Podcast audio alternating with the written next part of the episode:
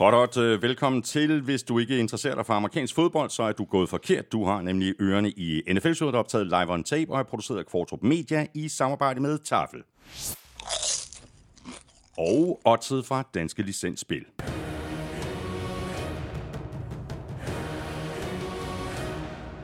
Husk, at man skal være minimum atten år og spille med omtanke.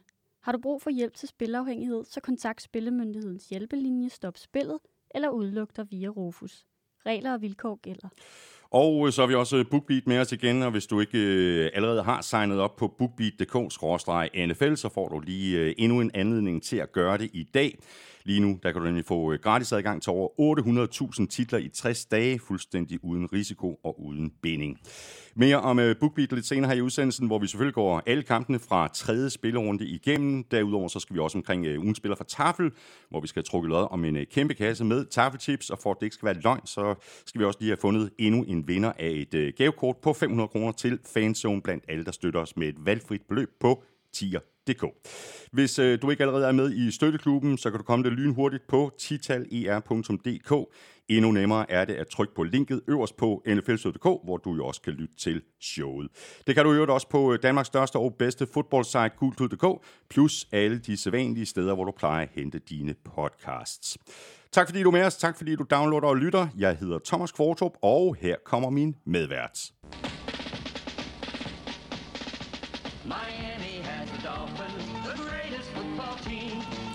Ja, den gav øh, næsten sig selv i den her uge, og her synger de jo The Greatest Football Team.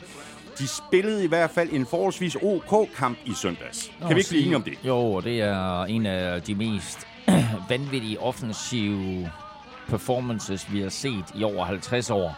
Så på den måde, der kan man godt sige, at det er The Greatest Football Team. Jeg tror, de fleste, der lytter med på N F L-showet, der er det uh, The Greatest Offensive uh, Showdown, vi nogensinde har været vidne til. Det var fuldstændig ja, vanvittigt. Det var fuldstændig vanvittigt. Ja. Jeg så sådan nogle øh, stille billeder, jeg ved ikke, om du så det på, på Twitter, eller på X hedder det jo nu, mm. øh, hvor man så sådan nærmest et, et, et, et halvt Broncos-mandskab, der bare ligge og flyde på banen. Ja, der lå spredt ud over det hele. Ja. Så enten var de blokeret, eller også var de løbet ud af position, ja. Og det er det, det her Miami-angreb gør. Du har jo selv været vidne til det i mange år, mens øh, hvad hedder han, Dolphins head coach Mike McDaniel, han var hos forty-niners, og den måde, han skruede et løbeangreb sammen, og den måde, vi så det her forty-niners løbeangreb, jo, som går helt tilbage til Mike Shanahan, ja, og så giver det videre til Kyle Shanahan, der så har givet det videre til alle de her assistant coaches, der nu er rundt omkring i N F L, inklusive Mike McDaniel, der så lige har tilført et ekstra element, der hedder fart.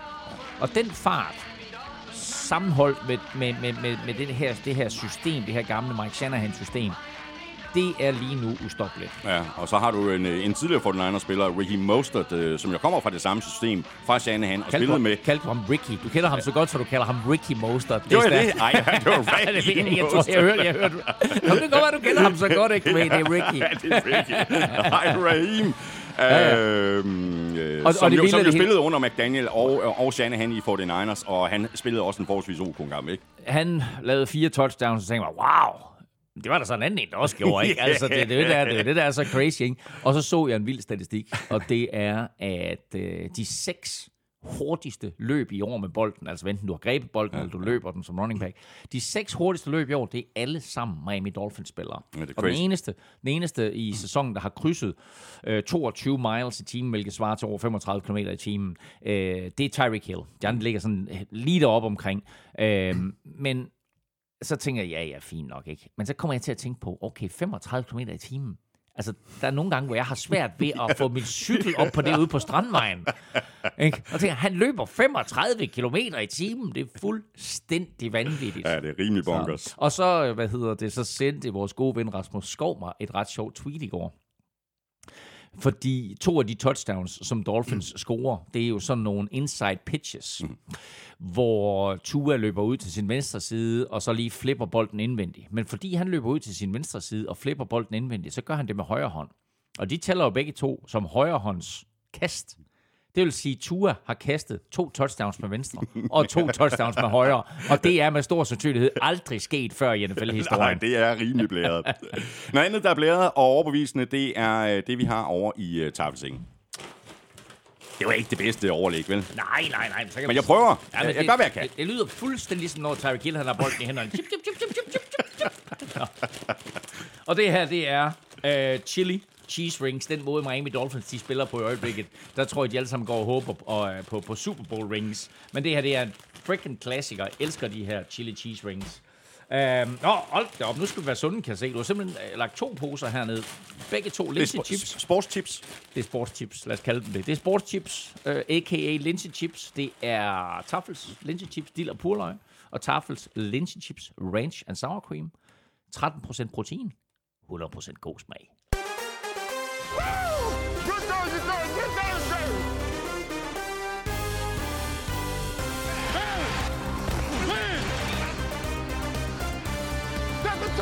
Tætte kampe, kæmpe overraskelser og et par store blowouts. Dolphins udraderede, som sagt. Broncos, Titans fik en over næsen af Browns, og Bills gjorde det onde ved Commanders. Overraskelserne, ja, Cardinals slog Cowboys, og Jaguars tabte til Texans.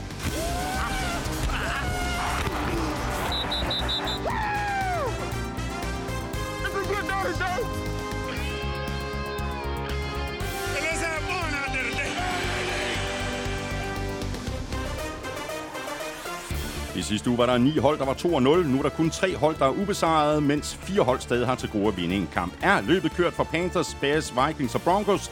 Eller kan de stadig nå at få sæsonen tilbage på sporet? Jeg hedder Thomas Kvartrup, og med mig har jeg Claus Elming.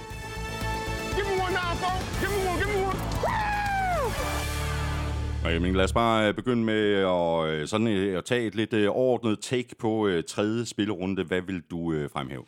At vi er, har gang i øh, endnu en fuldstændig vanvittig fed N F L-sæson, som bliver ved med at gøre det, som N F L kan, nemlig at overraske. Vi havde overraskelser på banen, vi havde store comebacks igen igen, vi havde desværre også nogle meget markante skader, både i kamp og uden for kamp, øh, og så havde vi en spillerunde, hvor jeg også synes, at de hold, som vi havde betragtet som contenders, mm, muligvis mm. fik en over næsen, og vi bliver klar over, hvem er de virkelig gode hold ja. i N F L lige nu. Ja. Vi har holdene, der er henholdsvis tre og nul og nul og tre. Altså, der er, jo, der er jo ret stor forskel, i hvert fald, hvis man har en ambition om at komme med i, i slutspillet. Du, du var inde på nogle procentsatser i sidste mm. uge. Det er slemt nok at være nul og to. nul og tre, det er rigtig skidt. nul og tre, det er, det er endnu værre. Altså, går vi tilbage til nitten halvfems, så er der et hundrede og otteoghalvtreds hold, der er begyndt sæsonen nul og tre. et hundrede og otteoghalvtreds hold. Kun fire er kommet i playoffs. Og er man omvendt tre og nul, så er der faktisk fireoghalvfjerds procent chance i Super Bowl-æraen for at komme i slutspillet. Og kigger vi på de sidste fjorten hold, der har startet tre og nul, så er de tolv kommet i slutspillet. Ja. Og lad os bare øh, tage en tur på det der, som du lige øh, nævnte lige før. Altså det her med, hvem der er contenders og hvem der er pretenders. Øh, lad os lige bare tage øh, tre og nul-holden øh, mm. til at begynde med. Øh, Eagles, Dolphins og forty-niners. Ja, og de er alle tre contenders, det må man sige. Altså, det er de tre hold, der har spillet bedst. Så er der selvfølgelig Kansas City Chiefs, de to og en, og, og den måde, de udraderede Bears på i weekenden, der må man også sige, at de er også tilbage efter, at de tabte i spil uge et. Men kigger vi udelukkende på dem, der er ubesejrede, altså, så er vi jo i gang med at sige, altså, Eagles og forty-niners er jo selvfølgelig en, en mulig N F C-finale. Dolphins ligner et, et, et hold on a mission, og øh, har selvfølgelig en stribe hold, de skal forbi i, i, i slutspillet, inklusiv Chiefs selvfølgelig, men jeg synes, alle de tre hold der ser vanvittigt gode ud. Så har vi nul og tre holdene, Elming. Hvem er færdig? Hvem har stadig en chance? Altså, det er Panthers, Bears, Vikings og Broncos. Bears er så utrolig færdige, ja. at det er helt vildt. Uh, Panthers, mm, altså, de kommer ikke til at vinde divisionen, og de kom, ja, jo, det kan de principielt godt, men altså, de, uh, det er ikke et særligt godt hold, og, uh, og nu var Bryce Young også skadet i weekenden, uh, og så har du Broncos, altså katastrofalt, at de startede nul og tre med Sean Payton. Uh, og som jeg sagde sidste uge og forrige uge, vist, ikke, altså Vikings, de vinder N F C North, og jeg tror stadig på det. Er det rigtigt? Du ja, holder fast? Ja, ja. ja, det er stærkt. Det er et frisk take. Det kan vi komme tilbage til senere. Ja, ja, præcis. Godt, øh, du var også inde på øh, det her med, øh, at vi desværre fik nogle, nogle skader. Vi kan lige nappe et par af dem. Cowboys, de mistede jo øh, Trevon Diggs i torsdags under træning. Øh, no contact skade, det er noget rigtig højt. Øh, og det er selvfølgelig her, at, at, at, at Cowboys, de håber, at øh, deres pass rush kan kompensere for det her tab, fordi det er tab. Men det så vi jo faktisk allerede, og det kommer vi også tilbage til, når vi skal snakke om Cardinals-kampen, at, at pass rush ikke kun, og at det er sådan, at, at, at Cowboys forsvar uden Trevon Diggs bare ikke er lige så godt. Han har været helt forrygende Øh, igennem de første to kampe, og har tilladt ganske, ganske få yards i sin side, og har tilladt ganske, ganske få completions i sin side, og var jo også spilleren, der lavede den tackling, der gjorde, at bolden den poppede op i spil U et, og Deron Bland, han kunne score på en, på en pick seks imod Giants. Så det er ikke en, en hvilken som helst spiller, du tager væk her. Til gengæld vil jeg så sige, at Uh, Trevon Diggs jo inden sæsonen fik en kæmpe kontrakt, der gjorde ham til mange millionærer i dollars. Og han er jo lige nøjagtigt eksemplet for alle andre spillere og agenter i ligaen til, hvorfor det er så vigtigt at få en lang kontrakt med mange penge garanteret. Fordi når sådan noget her, det sker, og du måske aldrig nogensinde kommer tilbage på det niveau, du havde før, så er det altså rart, at du er økonomisk sikret. Uh, så det her, det var uh, mega, mega uheldigt for Cowboys. Selvfølgelig super ærgerligt for Trevon Diggs, også fordi det her Cowboys forsvar bare var startet så godt, mm. men altså heldigvis for ham. Så uh, i training camp, uh, der får han den her kontraktforlængelse, som jeg mener gav ham et par halvfems millioner dollars. Ikke? Så. Mm. Og han er altså ude for, for sæsonen, og det er den næste spiller desværre også. Det kan godt være, at Chargers de vandt over Vikings, men resten af sæsonen, det, det bliver altså uden wide receiver Mike Williams. Katastrofe og super synd for Mike Williams. Altså, han er jo en af øh, de mest atletiske wide receiver i, i, i N F L. Vel den spiller, der P T i N F L minder mest om legendariske Calvin øh, Johnson, Megatron. Og han bliver bare ved med at blive skadet, Mike Williams. Øh, endnu, endnu en skade, der kommer til at koste ham en hel sæson. Og øh, med de skader, han efterhånden er løbet ind i, der kan jeg godt blive bekymret for, om vi nogensinde får ham at se igen. Og så skulle man måske tro, at øh, du har en øh, krystalkugle derhjemme. Du forudsagde det jo i, i sidste uge, efter den her skade til Nick Chubb, som vi talte om mm. i, i sidste uges udsendelse. Øh, du forudsagde det, og der gik jo ikke længe før Browns, de, de signede Kareem Hunt. Nej, nej, men altså det, det var også øh, bare øh, helt naturligt, at de skulle gøre det, fordi han jo kender systemet og har været der, øh, men blev vejet og fundet for let øh, inden sæsonen her, men altså uden Nick Chubb. Der har du plads til en Kareem Hunt på, på holdkortet, og øh, det er ikke, fordi han har den store indflydelse øh, i den her Browns-sejr, men han griber trods alt øh, lige et par screens og har den der. Det er, der, det er sådan, der, der er sådan en helt tydelig måde, Kareem Hunt han løber på, og du kan se det, jeg lader mærke til, at det er der Kareem Hunt, det mm-hmm. der, så, øh, så er jeg ikke nogen tvivl om, at, det er sådan, at han kommer til at få mere og mere spilletid efterhånden, som sæsonen den skrider frem. Og så har Vikings uh, signet en, uh, en anden running back, uh, Cam Akers. Han er kommet til fra Rams. Uh, jeg tror aldrig, jeg har set et lavere trade. Uh, det, er jo, det? det er jo peanuts, altså et syvende og et sjette rundevalg i to tusind seksogtyve. Jamen, det... Altså det er det samme som ingenting. Ja, det er fuldstændig det samme som ingenting. Jeg har, altså du ved, det, jeg tror bare det var et spørgsmål om, at Rams de ville af med Cam Akers, og det var jo også noget vi forudsagde i sidste uge. I hvert fald talte om, at Kyron Williams var kommet ind ja. og havde overtaget, og at Cam Akers han han ikke engang var klædt om til, til kampen i sidste uge, øhm, og han bliver så traded til Vikings, som jo står helt klart og har running back problemer. øh, de løb så bolden en lille bitte smule bedre her øh, i weekenden med Alexander Mattison, men og jeg kunne egentlig også godt se Cam Akers blive mere en del af kastangrebet, at øh, de der screens og alt muligt, som vi var vant til at se Dalvin Cook øh, tage. Øh, dem kommer Cam Akers til at tage. Så jeg tror mere faktisk, at han bliver sådan en ekstra brik i kastangrebet, end han bliver decideret holdets første running back. Og så kan vi lige øh, afslutningsvis i den her del notere, at øh, en duo i San Francisco har fået en øh, kontraktforlængelse. Øh, head coach Kyle Shanahan og G M John Lynch fortsætter deres øh, parløb, og er begge blevet forlænget endnu en gang. Ja, og der må vi sige, altså, det er jo der, hvor man kan sige, min krystalkugle i hvert fald er gået lidt i stykker, fordi jeg har været ved at fyre dem op til flere gange. Nej, det er jeg så ikke, men jeg havde ikke, jeg havde ikke forudset, at de skulle få en, en kontraktforlængelse igen igen, altså hurtigt efter, at de fik deres Nej, seneste kontraktforlængelse. Jeg, jeg har slet ikke tjekket op på det. Hvad? Nej, og jeg, jeg har faktisk øh, søgt så sent som, som her øh, til, til, til morgen. Jeg har ikke kunne finde ud af, hvor, hvor længe øh, der står multi-year, multi-million, øh, men øh, så nærmere præciseret er det ikke. Øh, men signalet er da, da, da klart, både fra forty-niners og så fra mm. Kyle Shanahan mm. side, Og, og John Lynch's side. Thank God for Brock Purdy. Ja, præcis. Og kæft, han vi, har reddet deres røv, mand. Vi bliver, vi bliver hængende i, i et stykke Ej. tid nu, og vi har tænkt os at køre det her ja. til ende, ikke? Og uh, John Lynch siger, jeg skal ikke uh, tilbage og kommentere kampe på Ej, T V. Nej, nej, nej, nej. Skal vi quiz? Lad os quizze.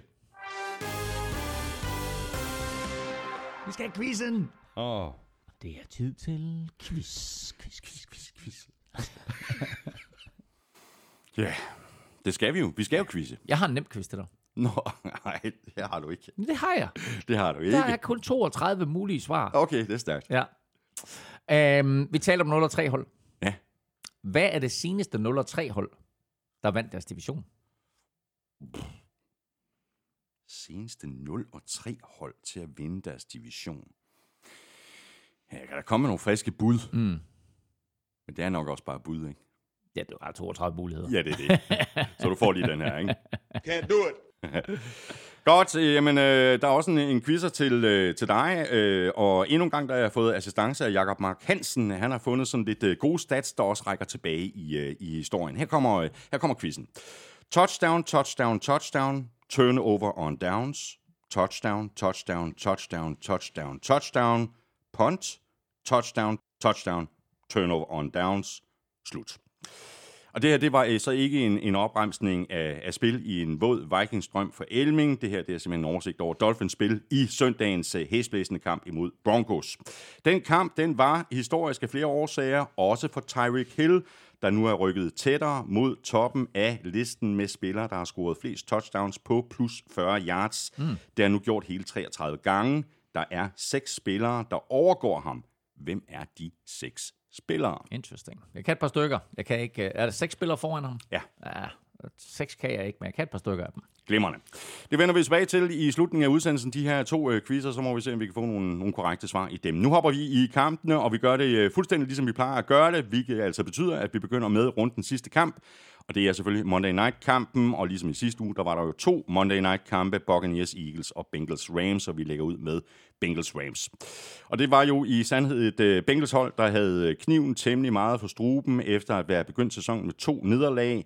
Nu øh, kom de så tilbage på sporet med en øh, tiltrængt sejr på nitten seksten. Det var ikke det hele, der så øh, lige kønt ud. Heller ikke for Joe Burrow, men øh, de gode nyheder er, at øh, Burrow så ud til at komme igennem kampen uden at forværre den skade, som øh, han stadig ikke ser ud til at være kommet sig helt over. Vigtig sejr til Bengals, og måske lige så vigtigt, så fik Burrow gang i Jamar Chase. Det gjorde han, selvom det tog lidt lang tid for dem at komme i gang. Altså, jeg synes faktisk ikke, at de spillede særlig godt i det meste af første halvleg, men så skete der et eller andet øh, taktisk, hvor de begyndte at sætte Jamar Chase mere ind i slotten, det vil sige som indvendig receiver. Han havde stadigvæk sin plays på ydersiden, men de brugte ham ofte i slotten, og så brugte de ham øh, i, i en del motions og så videre, og jeg ved ikke helt, hvad det forsagede øh, hos, øh, hos Ramses forsvar, men de har i hvert fald vanvittigt svært ved at dække ham lige pludselig, hvor de ellers har haft godt fat i ham i, i, i hele første kvarter. Han ender med tolv grebne bolde. Det er faktisk flest overhovedet for Jamar Chase i hans karriere. Så tolv grebne bolde i kampen her for et hundrede og enogfyrre yards. Wow. Øhm, han scorer ikke touchdown, men han er bare utrolig vigtig hele kampen igennem, også fordi T. Higgins, han taber et par bolde. Tyler Boyd spiller faktisk også en, en, en fin kamp, og de rykker kæderne. Mm. Øh, og det betyder så, at, øh, at Bengals ender med at trække sig sejrsrigt ud af den her kamp. Joe Burrow spiller en fin kamp, uden at det er på Joe Burrow-niveau. Øhm, han slutter bedre, end han starter. Alt i alt så rammer han på seksogtyve ud af niogfyrre øh, for to hundrede nioghalvtreds yards. Og to hundrede nioghalvtreds yards, det er det meste, han har haft i år. Ikke? Altså, det er, jo, det er jo tal langt under det, vi er vant til. Øh, Men han spiller han, også sådan lidt på, på halvandet ben, ikke? Jo, han så bedre ud i den her kamp, ja. Selvom øh, det ikke var super fedt for ham, når Aaron Donald han kom op igennem midten. Det øh, fik Bengals heldigvis stoppet i anden halvleg, men han havde lige et par, par sacks i første halvleg af Aaron Donald, eller i hvert fald et, gang, et par gange, hvor han var inde og lægge pres på. Bengals har også store udfordringer i red zone. Det så man i kampen her. De var dernede flere gange og øh, ender med kun at score et enkelt touchdown. Til gengæld så lavede øh, kicker Elle McPherson, hende med det lækre ben. Æh, hun lavede fire field goals. Brændt godt nok også en enkelt, men altså, det var nok til at smide nitten point på tavlen. Æh, og så vandt de. Godt de vandt, fordi i pausen, der hyldede de jo to øh, af de helt store Bengals-legender, nemlig quarterback Boomer Esiason, mm. som var quarterback for dem i, i Super Bowl treogtyve, Æh, og så også receiver Chad Johnson, a k a. Ochocinco. Sådan. Sean McVay, han kan jo øh, virkelig det der med sådan at, at skime receiver og åbne lidt, ligesom Shanahan gør det for forty-niners, og, og når det lykkes, øh, så er det jo bare lækkert at se på. Øh. Jeg tror nu øh, lidt, at øh, McVay, han, han savner Cooper Cup, uanset hvor godt eksempelvis øh, Puka Nacua, han har spillet. Der var noget med effektiviteten i den her kamp, eller måske snarere manglen på samme. Mm. en af elleve på tredje down. Det er helt vanvittigt. en af elleve, og de var nul og ti, og det var de indtil, hvad, tre fire minutter før, før tid. Så får de endelig konverteret en tredje down på et dybt kast til Puka Nacua nede i, nede i hjørnet, øh, hvor, han, hvor, hvor, hvor Stafford faktisk kaster den lidt for kort, fordi at den kaster bare en kende længere, og så scorer Puka Nacua på det play der. Øh, men ellers så er de en af elleve i løbet af kampen. Det er et Rams-angreb. Altså, det, det, det, kommentatoren, de siger på et tidspunkt, nu er de nul ud af ti, altså jeg tænkte, nul ud af ti? Altså, det er helt vanvittigt på tredje down. Uh, og det er også derfor, mm. selvfølgelig, at de ikke vinder den her kamp, fordi jeg synes faktisk, at i den store del af kampen, der er de bedst. Mm. Men uh, Uh, der sker det, at de ikke kan kompensere tredje downs, plus at Matthew Stafford, han kaster to interceptions, mm. som bliver dyre. Har du set Matthew Staffords stats? Han kaster bolden niogtredive gange. Hvor mange tror du, han completer? atten. atten ud af niogtredive. Det er... Han, han completer nogle, nogle dybe kasthister her, og så noget på første og anden down, hvor de lige laver en playfake, og han hugger den dybt. Men han completer atten ud af niogtredive, og det er simpelthen ikke godt nok. Nej, det er ikke godt nok. to hundrede og niogtredive. Den, den ene interception er ikke hans. Den ene interception, men det er den anden. Ja. Den der, hvor han kaster underhånds. Ja. Ja. Ikke? Altså, det er, det, den hænger og kunne hjælpe med på ham. Puka Nakua øh, tog Bengtsen mere eller mindre ud af den her kamp. Han havde i sine første to kampe femogtyve grebne bolde for to hundrede og seksogtres yards, hvilket jo er, er, er rookie-rekord.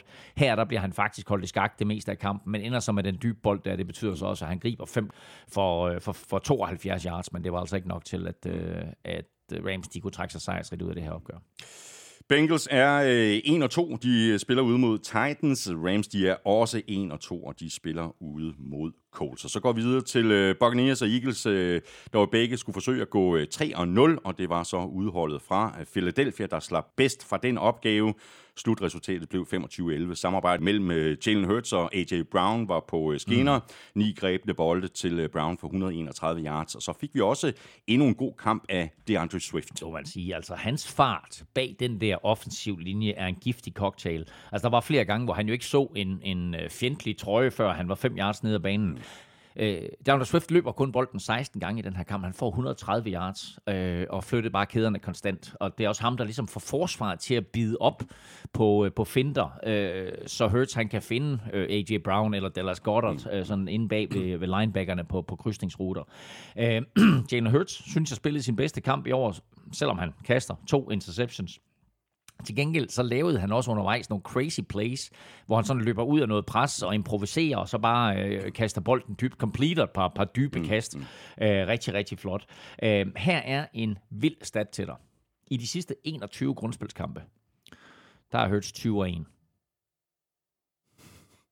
Det er helt vildt, ikke? Jo, det er det. Ja.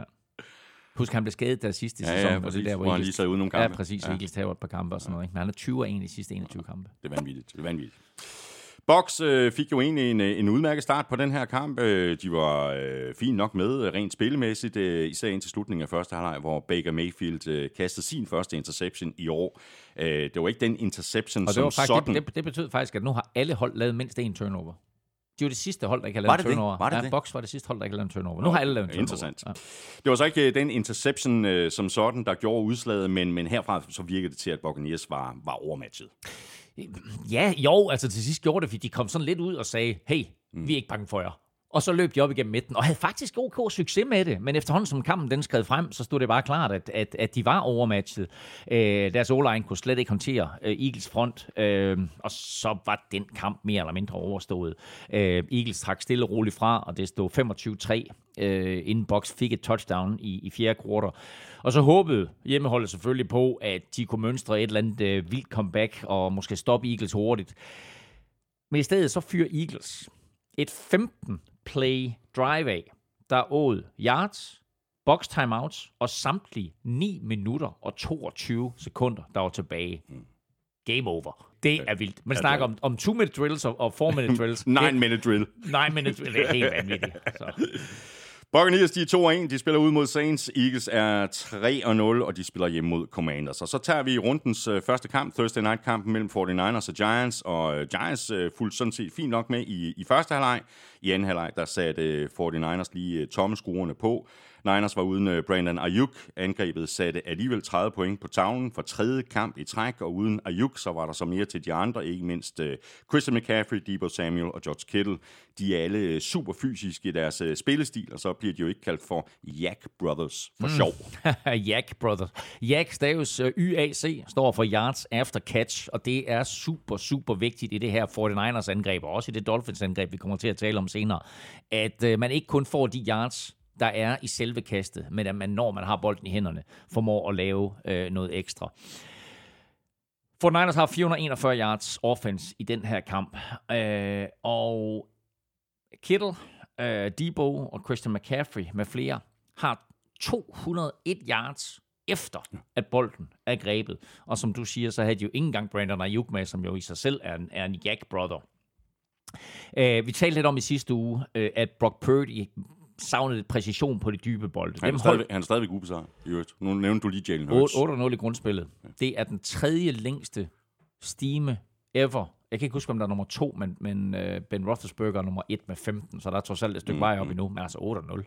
Ja, det, det er vildt nok. Det, det, men vi talte om det der med hans præcision i sidste uge, Brock Purdy. Og det var især på det dybe bold. Dem holder forty-niners nærmest fra. Ikke? Det, det er også nemmere bare at complete et fem-yard kast til Deebo Samuel, og så løber han femogtredive yards med den i hånden. Ikke? Um, men jeg synes, han har lidt heldet med sig i den her kamp, Brock Purdy. Han har tre kast i første kvartal, som Giants har en hånd på. Og i anden halvleg, der kaster ja, og så han... så har du det der kast som George Kittle, hvor han øh, agerer cornerback eller safety, altså går jo simpelthen bare op og batter bolden ned. Ja, ikke? Præcis. Øhm, og så er der den der i anden halvleg, hvor han kaster til, hvad hedder han, rookien, øhm, Ronnie Bell.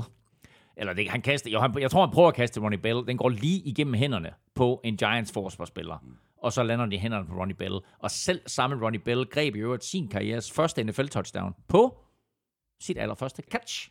Så...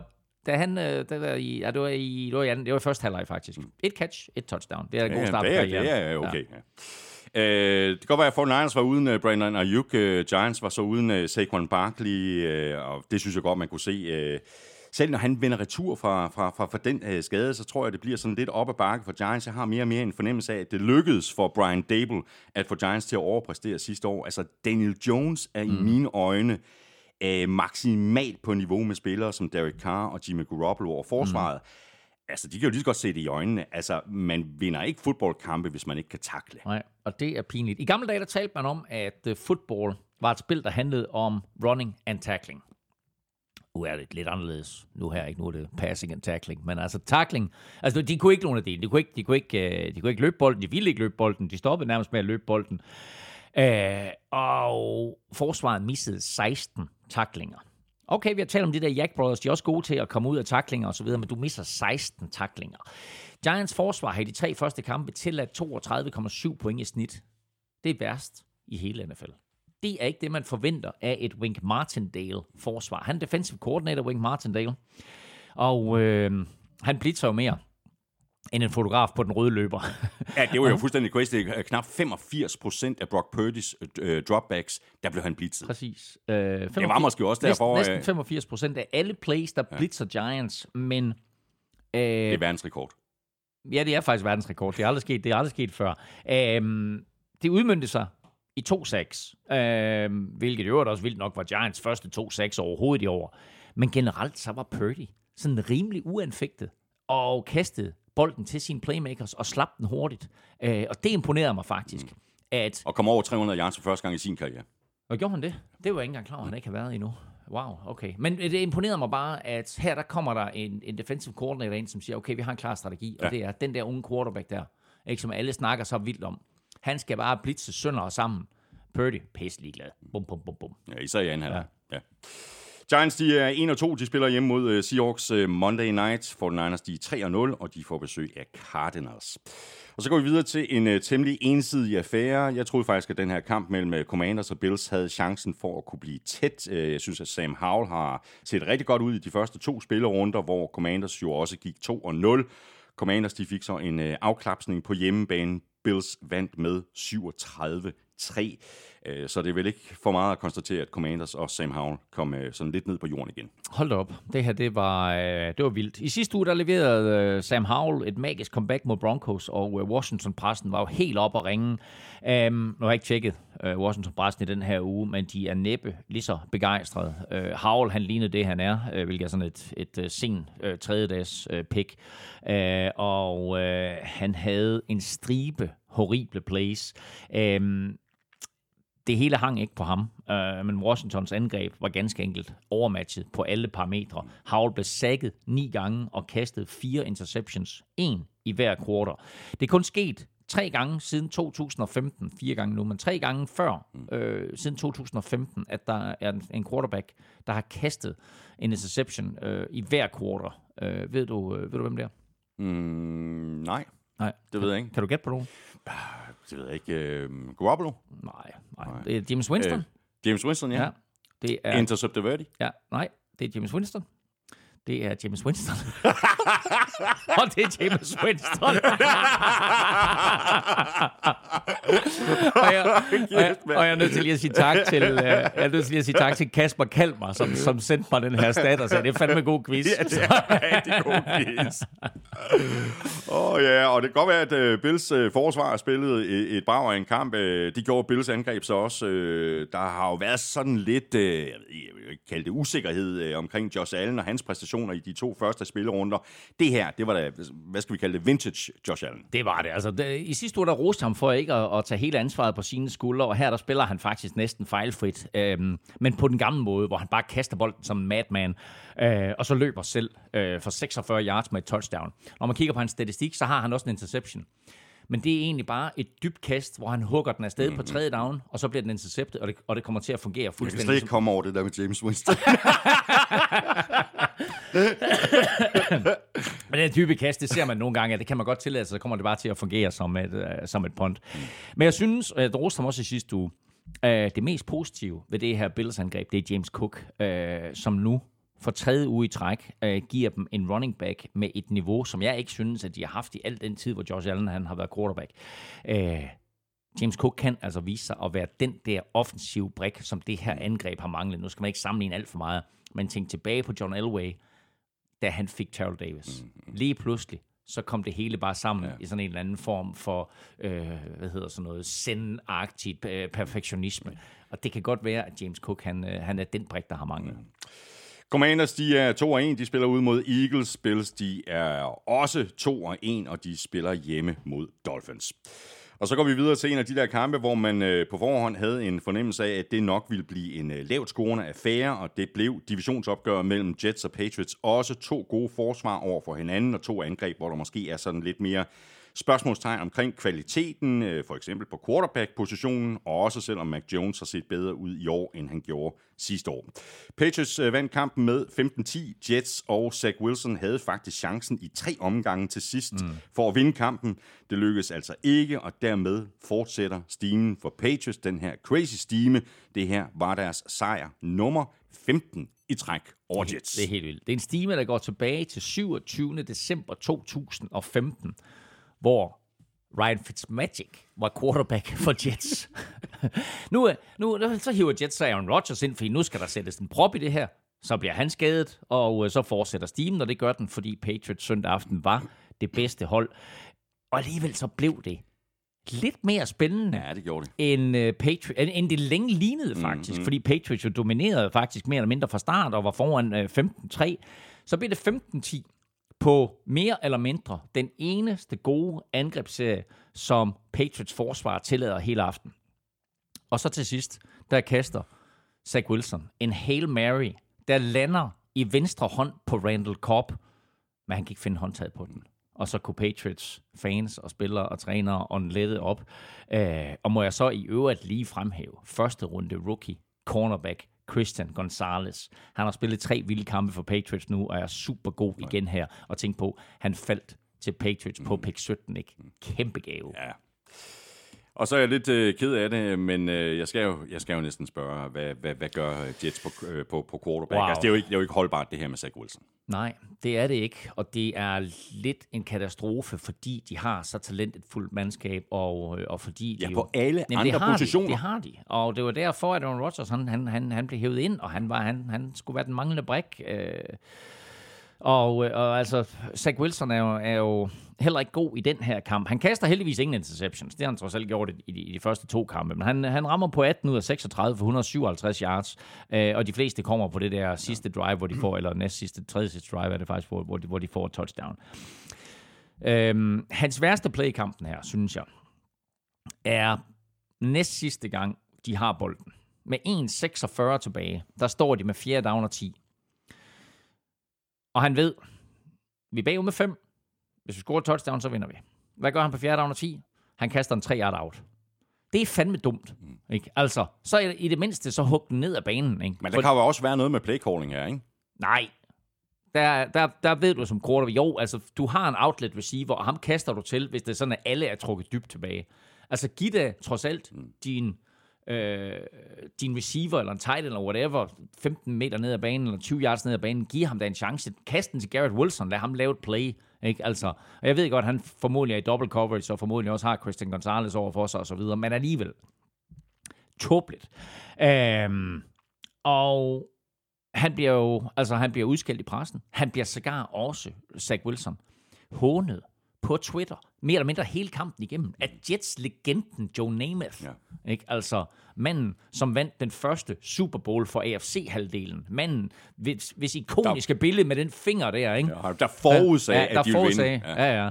Ikke? Uh, we're gonna win, I guarantee it. Uh, altså, det, det, er, det, det er en mand med noget pondus, ikke?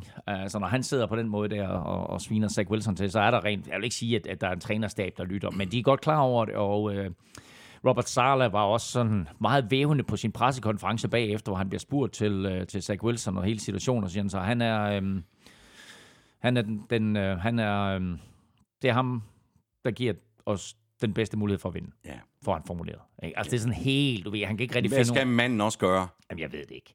Jeg ved det ikke. Hele puslespillet er blevet pillet fra hinanden med skaden til, ja. til Rodgers, ikke? Så... Øh...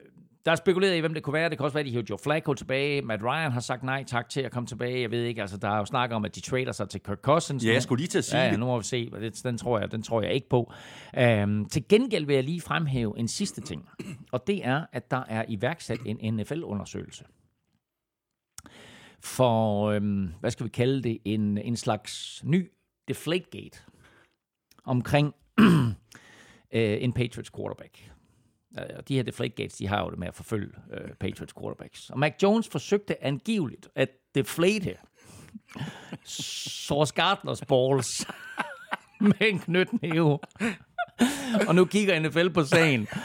Uh, vi snakker ikke karantæne, uh, men vi snakker måske en, en bøde, og så må vi se, hvor mange... Uh, hvor mange piner, så mange nødder han skal med. Uh, præcis.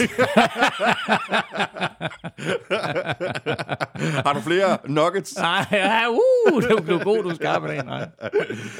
Jets, de er en og to, og de spiller hjemme mod Chiefs uh, Sunday Night. Patriots, de er også en og to, og de skal uh, smutte til Dallas og spille mod Cowboys. Og lige præcis Cowboys, uh, de var på det, som de fleste nok mente var en uh, overkommelig opgave ude mod Cardinals, som de færreste troede havde en uh, reel chance. Men hvad er det, vi plejer at sige, Elming? Any given Sunday og alt ja, det der, wow. Og bolden er oval og hopper på mærkelige måder, og Cardinals vandt altså den her kamp med otteogtyve seksten over storfavoritterne fra Dallas. Det her, det var ikke en heldig sejr til, til, til Cardinals. Den her gang, der holdt de fast i den tidlige mm. føring.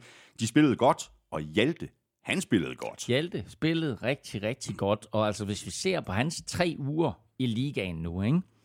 Så har han mødt øh, Washington Commanders med Daron Payne og Jonathan Allen. Håndterer dem perfekt. Han har mødt Giants med Dexter Lawrence og Leonard Williams. Bestemt ikke nogen nem duo. Dem håndterer han perfekt. Og her, der er han op imod Dan Quinns crazy forsvar og Michael Parsons. Hjalte har styr på alt.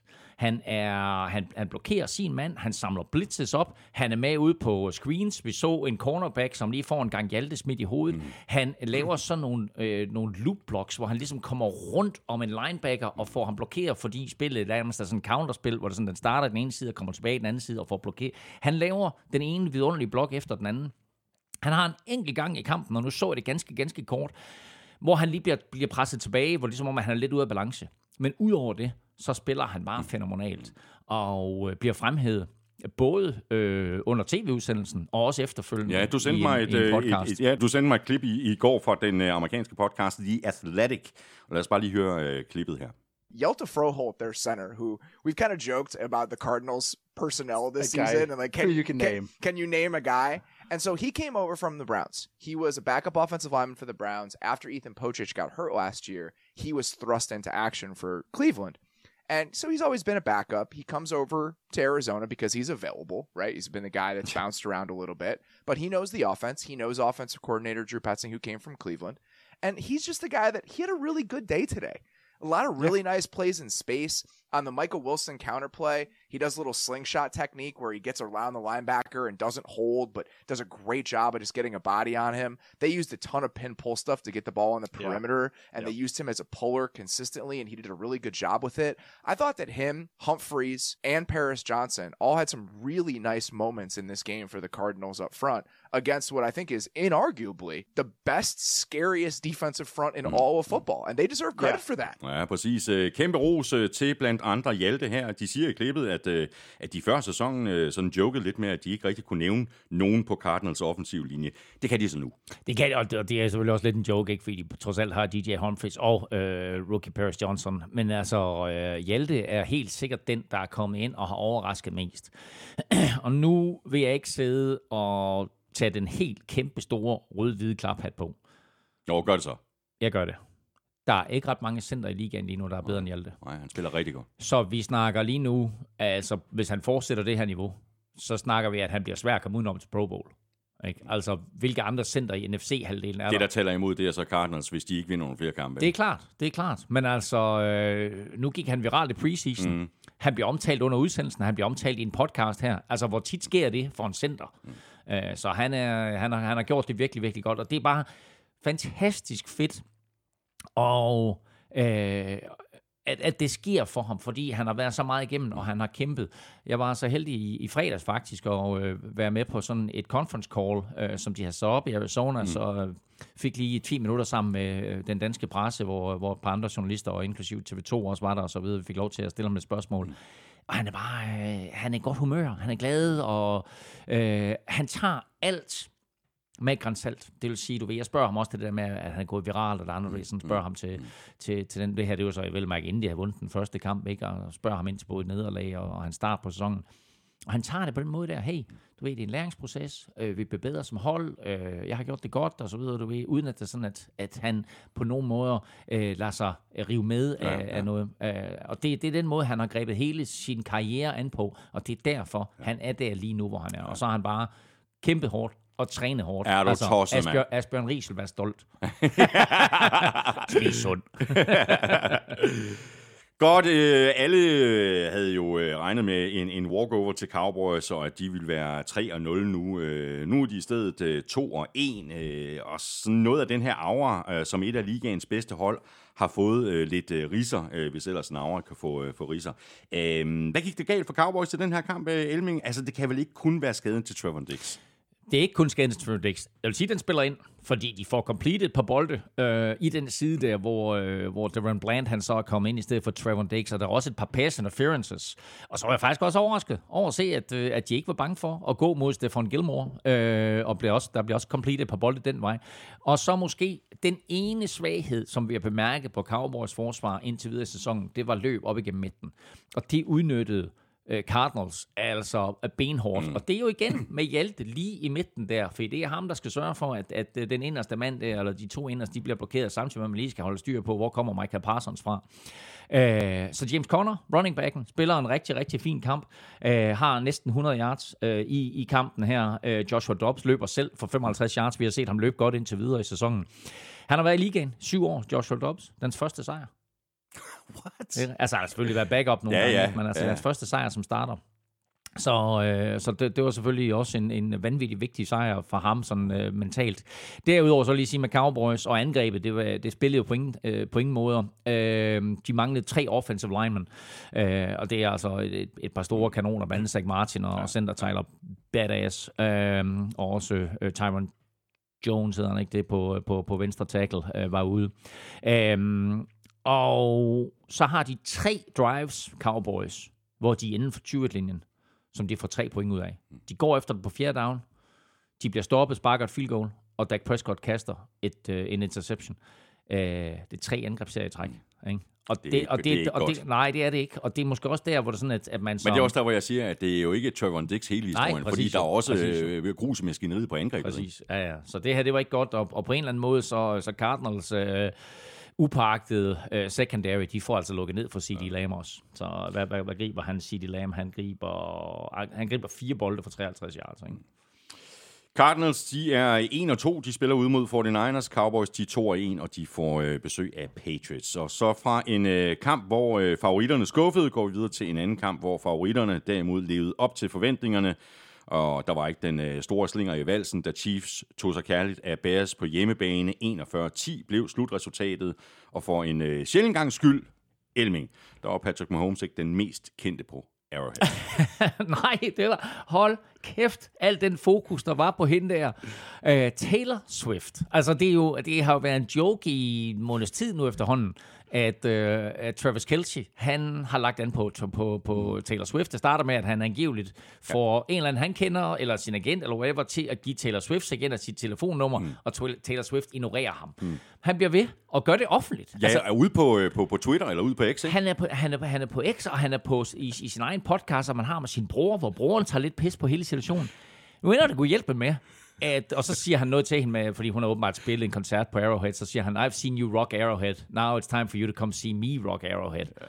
Og øh, så er hun der, og øh, står i boksen, og, jeg så, og hun står sammen med, med Travis Kelce's mor, ikke? Og jeg så dem også forlade øh, stadion sammen i, i en video, øh, ned fra, fra hvad hedder det, spillertunnelen efterfølgende.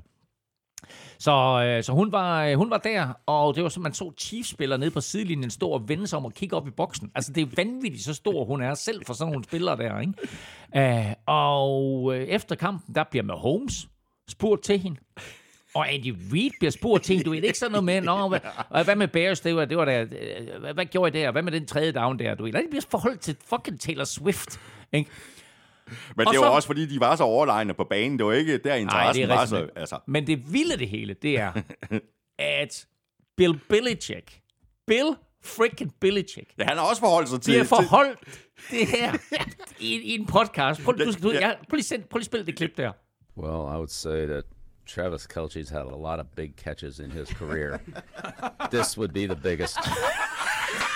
Det, det, er, det er så vildt. Det er Bill Belichick. Det er Bill Belichick, som, som meget ofte står på pressekonferencer og ikke vil svare på noget som helst. Her forholder han sig til Taylor Swift. Kæft, hvor er det crazy, det der. Når det så er sagt, så vil jeg lige sige, Patrick Mahomes kastede tre touchdowns og to hundrede tooghalvfjerds yards og kom over femogtyve tusind yards i karrieren som den hurtigste nogensinde. Han brugte bare treogfirs kampe. Matthew Stafford havde faktisk rekorden før med halvfems kampe.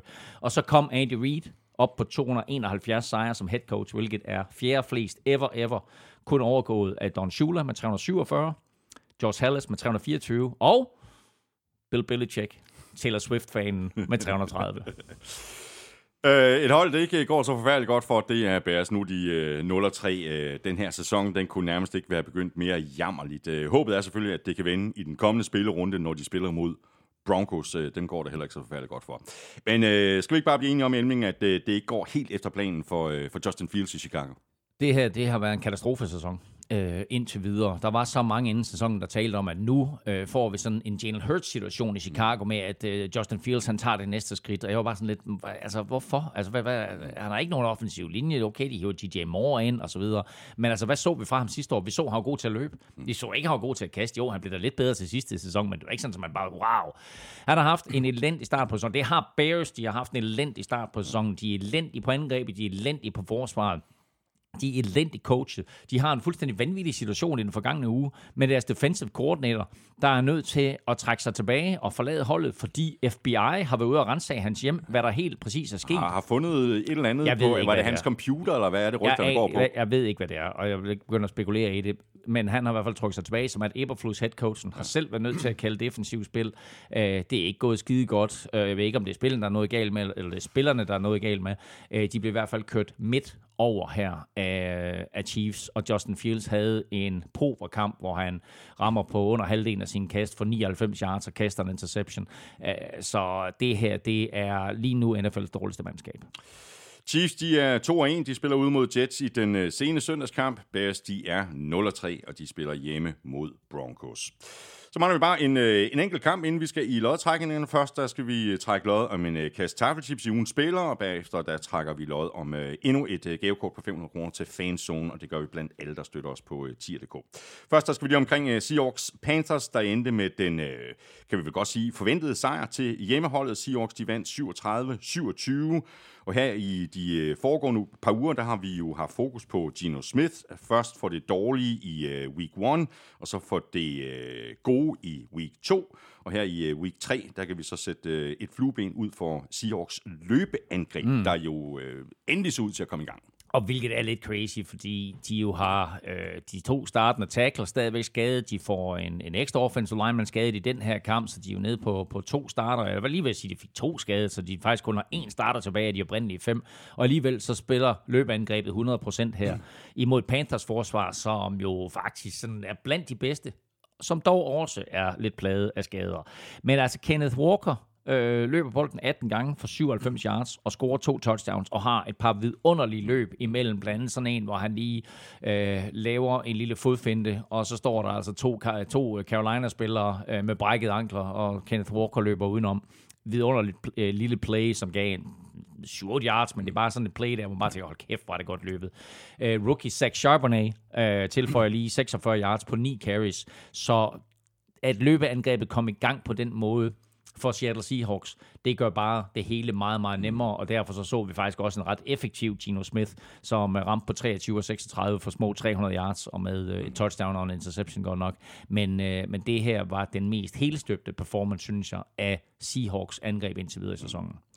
Og så har vi Panthers, øh, Bryce Young, han var jo skadet, så det var Andy Dalton, der var inde som øh, starter, og øh, det var i hvert fald ikke hans skyld, at øh, Panthers de tabte otte false starts på offensiven. Mm. Det er ikke ligefrem noget, der hjælper, og samtidig kunne Panthers, øh, i modsætning til Seahawks, ikke få gang i deres øh, løbespil, så øh, Dalton, han kylede lige bolden otteoghalvtreds gange, completed de fireogtredive af dem for tre hundrede enogtres yards og to touchdowns. Og den præstation må vel siges at være godkendt. Den er godkendt, og det interessante ved den præstation er også, at den sætter lidt i relief, hvor svært Panthers har haft i de to første kampe med Bryce Young. Fordi de har hævet en masse våben ind til Bryce Young for at gøre tingene nemmere for ham. Men altså for det første, så har vi talt om, at han ikke er så høj, og skal måske lige vende sig til N F L, og der er noget tempo, der er nogle forsvarsspillere, som er, er, er væsentligt bedre end det, han har spillet mod i college. Øhm, der er noget timing, der er noget alt muligt. Andy Dalton har været i Carolina et par år, men er en professionel, rutineret quarterback, som ved, hvordan man spiller i N F L. Han går ud her, og han holder faktisk kampen tæt. Det står, mm. er det tretten tolv, det står ved pausen til, til Seahawks, ikke? Altså, så det her, det er en kamp, hvor Panthers er med rigtig langt hen ad vejen, indtil Seahawks, de så trækker fra i anden halvleg. Og Andy Dalton giver lige nu Carolina den bedste mulighed på quarterback, selv når Bryce Young er rask. Og hvorfor? Nu kommer vi tilbage til Packers senere, og, og det der vilde comeback, men tænk på, hvad de har gjort nu to gange i træk, Packers, ikke? Det er, de lå Aaron Rodgers sidde på bænken bag Brett Favre, han kommer ind, han er rigtig god. De lader Jordan Love sidde på bænken bag ved Aaron Rodgers, han kommer ind nu her og laver et vanvittigt comeback i weekenden. Hvorfor er det, at de her unge quarterbacks, de skal starte? Hvorfor er det, at Bryce Young ikke kan få lov til at sidde bag ved Andy Dalton? Jeg ved godt, der er et hav af fans derude, som gerne vil se ham, og det er klart, at Andy Dalton ikke er en Aaron Rodgers. Det er klart, at Andy Dalton giver ikke Panthers chancen for at vinde Super Bowl. Hvis jeg skal finde hår i suppen, ja. i i forhold til, til det der, ja. Altså er der en forskel på den situation, som der var i, i, i Green Bay, og mm. så den øh, situation, som de har lige nu i Carolina. Carolinas hold er jo ikke til Nej. at skulle nå langt i slutspillet. Nej, men så Carolinas siger, offensive line er fandme heller ikke til at beskytte Bryce Young. Og der har vi selvfølgelig argumentet for at lade ham sidde ud på ja, ja. bænken, ikke? Så han ikke bliver ødelagt ja. og ikke bliver skadet, mm. og øh, ja, der er, både, der er både for og imod, men jeg, jeg tror, de øh, har sagt det her, det bliver en, en sæson, hvor vi alligevel ikke skal øh, mm. nogen steder, så lad nu bare den unge quarterback få nogle øh, kilometer eller miles i, i benene, ja. så han er klar næste år. Og, og interessant, så spurgte du mig helt i toppen af udsendelsen om, hvad jeg tog med mig for U tre, og jeg glemte faktisk nemlig at sige, at øh, to ud af de tre øh, rookie quarterbacks, der blev draftet der i top fem, at de jo begge to skadet mm. i den her uge, ikke? Så N F L er, øh, er hårdt øh, og, og, og svært, og især hvis man ikke har en offensiv linje foran sig. Så Bryce Young ude, og jeg kunne bare godt på en eller anden måde have tænkt mig, at Panthers, havde sagt, fint nok, vi spiller Andy Dalton måske hele året, eller i hvert fald bare, lad os sige, de første otte kampe, mm. så han får en smag for det, står ude på sidelinjen, hører kaldene, er med med en, med en ørebøf, hvor sådan, han får kaldene og kan sådan, visualisere spillene for sig, så ser han dem udført på banen, så ser han, hvad er det, Andy Dalton gør i mm. de her situationer, i stedet for, at han bare bliver kastet for løverne, øh, eller øh, Seahawks'ene, øh, som det var her i weekenden. Mm. Øh, eller det gjorde han sådan eller ikke, fordi han sad ude. Øh, Og, og det, det ærger mig lidt, fordi det her, det var helt tydeligt, at Panthers faktisk er et bedre hold med Andy Dalton som quarterback. Men lige nu, der er Panthers altså nul og tre, og de får besøg af Vikings. Seahawks, de er to og en, og de spiller ude mod Giants, og det gør de Monday Nights. Wow! Ugen spiller præsenteres af Taffel. Nu er vi altså fremme ved ugens spiller, og det betyder, at det er nu, at vi skal have trukket en heldig vinder af en kæmpe kasse med taffelchips, og dem vi trækker lod i blandt, det er alle, der har sendt et bud ind på mail snabel-a n f l show punktum d k om hvilken af de fire spillere, som vi nominerede på X, Facebook og Instagram i går, der er ugens spiller. Og vi valgte jo at lave en uh, Miami Special. Fire spillere udelukkende fra Dolphins, og ovenikøbet alle spillere på uh, angrebet. Tua Tagovailoa, det var en A-Chain, Raheem Mostert og Tyreek Hill var de fire nominerede. Og nedefra, der fik uh, Hill uh, sølv tre procent af stemmerne. Det var ikke meget. Og så var det ellers uh, forholdsvis tæt løb mellem de tre resterende. Tua fik uh, otteogtyve procent, A-Chain fik enogtredive procent, og det betyder altså, at uh, Wolfgang Amadeus Mostert løb afsted med sejren, pun intended, med otteogtredive procent af stemmerne. Boom. Jamen, øh, jeg stikker hånden ned i blandt et hav af Miami Dolphins navne her, og trækker en op, og der står Raheem Mostert, ikke overraskende, og det er her, vi skal ikke så langt væk, fordi det er København, og det er Andreas, der har vundet. Stort øh, tillykke til dig, Andreas Blåholm Nielsen. Jeg sender dit øh, navn og adresse videre til Tafel, så klarer Norske Hånden resten, og sørger for, at du modtager din gevinst inden længe. Vi øh, gør det selvfølgelig igen i næste uge. Elming og jeg lægger de nominerede op på vores øh, forskellige SoMe-kanaler, og så er det bare øh, tilbage for dig at stemme på din øh, favorit. Og det gør du altså ved at sende en mail ind til mail snabel-a n f l show punktum d k. Du skriver dit bud i emnelinjen, og i selve mailen skriver du dit øh, navn og adresse, og øh, bum, ja, så har du i hvert fald givet dig selv øh, chancen. Nu skal vi fat i øh, sæk øh, nummer to, og dem, der har chancen for at vinde i den her lodtrækning, hvor der jo er et øh, gavekort på fem hundrede kroner til Fanzone på højkant. Det er alle, der støtter os med et valgfrit beløb på tier punktum d k, og dem bliver der heldigvis flere af. I sidste uge var vi på syv hundrede og seks, nu er vi på syv hundrede og elleve, så det går da i den øh, rigtige retning. Elming, det er dig, der er. Lykkenskud ind. Jeg stikker hånden ned i posen her, og jeg trækker en. Man kan næsten, næsten godt mærke, at der er flere, der plejer at være. Øhm, og vi skal smutte til Hamburg. Ja, skal det. Jo, jo, men vi har jo masser af lytter, også udlændinge. Nej, men jeg, jeg, jeg, det er en e-mailadresse, jeg kan ikke se. Nå, så, ej, det, det er navnet her. Thomas Hamburg. Der ja. Blev du glad. Tillykke med det, Thomas. Kæmpe stor tak for støtten på tier punktum d k, både til dig og til alle andre, der støtter, uanset beløbets størrelse, uanset hvor længe der er blevet støttet. Og Thomas, du får en mail lidt senere i dag med en gavekortskode, og så kan du altså kvitterfrit handle for fem hundrede kroner på fanzone punktum store. Vi gør det igen næste uge, og hver eneste uge resten af sæsonen, så hvis du vil give dig selv chancen, så er det bare om at støtte os på tier punktum d k, tital punktum d k. Du kan også bare trykke på linket, der ligger øverst på n f l punktum d k. Hver fem, og du støtter os med, giver dig et lod i lodtrækningen. Og med det er vi tilbage i kampene, og det er vi med Browns sejr på syvogtyve tre hjemme over Titans. Der er selvfølgelig også ting at notere i forhold til Browns angreb, der jo var uden Nick Chubb. Umiddelbart så synes jeg, at det er Browns defense, der kan tage det meste af æren for den her sejr. Tannehill, han blev sacket fem gange. Derrick Henry, han fik meget lidt ud af sine anstrengelser. elleve løb for tyve yards. Browns havde pakket boksen, om man så må mm. sige, og så var det altså op til Tannehill at, at trylle, og det formodede han altså ikke. Ikke bare formodede han ikke at trylle. Browns, de tog ham og Titans angreb og proppede det ned i hatten, og så viftede det lidt med tryllestaven, og whoop, så var de væk. Fordi øh, forsvaret havde lavet fem seks. De holdt Titans til seks første downs og fireoghalvfems yards i en hel kamp. Øh, de taber i spil uge to, Browns. Øhm, i, øh, i den kamp, der hvor Nick Chubb han går ud. De knuser Bengals i spil uge et. Nu knuser de Titans her. Mm-hmm. Det her forsvar her, det er super, super giftigt.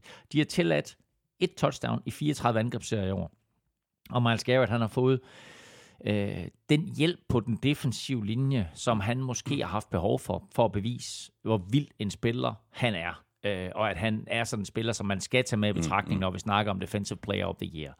Øh, Nu bliver han ikke længere dobbeltteamet på hver spil, øh, og når man så prøver på enten at tage ham med en tackle, eller måske lige chip ham med en running back, så siger han, ha! Han laver tre komma fem seks øh, i den her kamp, og vi kunne sagtens, hvis det ikke lige havde været for Dolphins Special, så kunne vi sagtens have nomineret ja, ham to spillere.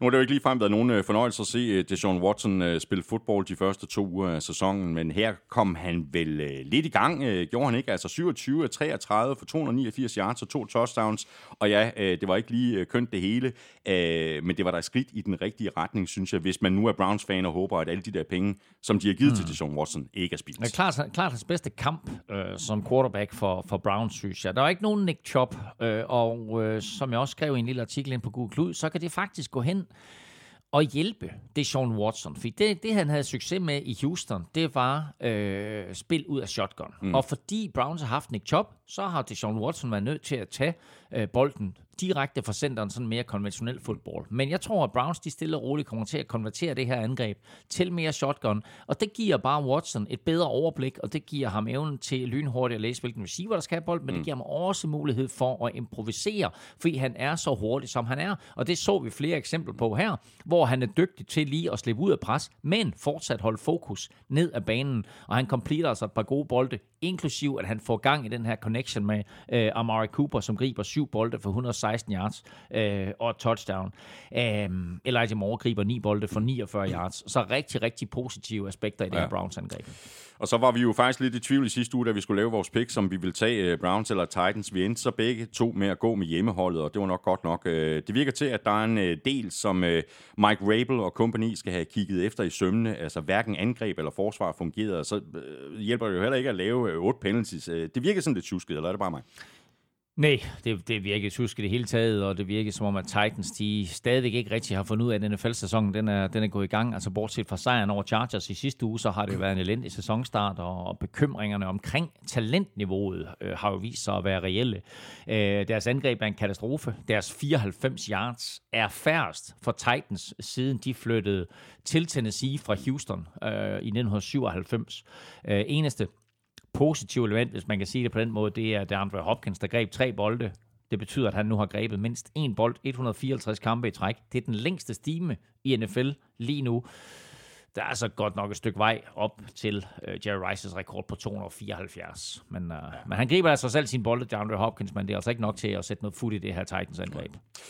Titans er en og to, de får besøg af Bengals. Browns, de er to og en, og de spiller hjemme mod Ravens. Og øh, så skal vi faktisk tale om Ravens, fordi nu er vi nemlig fremme ved kampen, der gik i overtime. Kampen mellem Ravens og Colts endte nitten nitten, og så var det altså Colts, der trak det længste strå med et field goal i den forlængede spilletid, og dermed en sejr på toogtyve nitten. Matt Gay sparkede den ind fra øh, treoghalvtreds yards og afgjorde kampen. Justin Tucker havde jo rent faktisk chancen for at vinde kampen for Ravens i den regulære spilletid, men for en gang skyld, der missede han, og det gjorde han fra enogtres yards. Den her, den må jeg indrømme, den havde jeg ikke lige set komme, Elming. Og i øvrigt kæmpe kudos ud til, til Matt Gay, der stod for de seksten af Colts toogtyve point. Colts kicker Matt Gay, tidligere Super Bowl-vinder med, med Rams, og var også i spil til øh, at blive nomineret til ugens spiller. Der var rigtig, rigtig mange øh, af jer derude, som skrev ind, da vi bad jer om at komme med forslag til, hvem der skulle nomineres, og skrev Matt Gay. Øh, han scorer et ekstra point, og han laver fem field goals, øh, og brændte ingen af sine øh, seks back på dagen. Fire af hans field goals var over halvtreds yards. Han scorede fra fireoghalvtreds, og fra tre gange treoghalvtreds. Fire field goals, over halvtreds yards. Er rekord i samme kamp. Uh, det har ingen kicker nogensinde gjort. Uh, rekorden i en sæson for field goals over halvtreds er elleve. Så her der laver han altså en tredjedel på sådan omkring syvogtres minutter, ikke? Med uh, game-winneren i overtime, og som en lokal avis bare skrev, Matt Gay winner. uh, Colts var jo uden uh, Anthony Richardson, uh, der sad ude med uh, jernrystelse, og i stedet så var det så uh, Gardner Minshew, der var inde på quarterback. Er det nu, Elming, at vi skal tage hatten af for første års head coach Shane Steichen og for den gameplan, han diskede op med på udebane i Baltimore? Nu er de mm. altså to og en, ikke? De er to og en, og efter tre kampe, så fører de A F C South, og det mest imponerende er, hvordan Steichen han har gjort det. Det er jo altså, vel mærke, uden Jonathan Taylor, som er ude mindst en uge mere, og så er spørgsmålet, om han vender tilbage til Colts, eller han bliver traded. Det kan godt være, når han har set, hvordan Colts har spillet, han så tænker, nå, det kunne da egentlig måske være meget sjovt at, at spille med på det hold der. Men altså, øh, det har jo stort set været uden Anthony Richardson, som jo også er blevet kastet for løverne her tidligt i sæsonen, men har spillet fem ud af tolv mulige quarters, og ikke har fuldført en kamp endnu.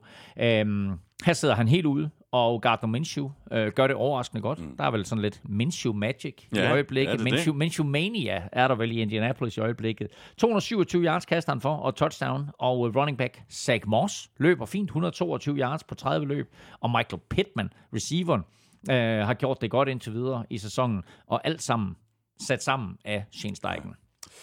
Hvad gik der egentlig galt for, for Ravens og Lamar Jackson i den her kamp? Altså, det begyndte jo i virkeligheden fint med deres åbningsdrive. firs yards, tolv spil og touchdown. Så begyndte de at fumble. Både Kenyon Drake og Lamar mm. Jackson mistede bolden. Her spillede vejret selvfølgelig også en, en, en rolle. De gjorde det så for begge hold, kan man sige.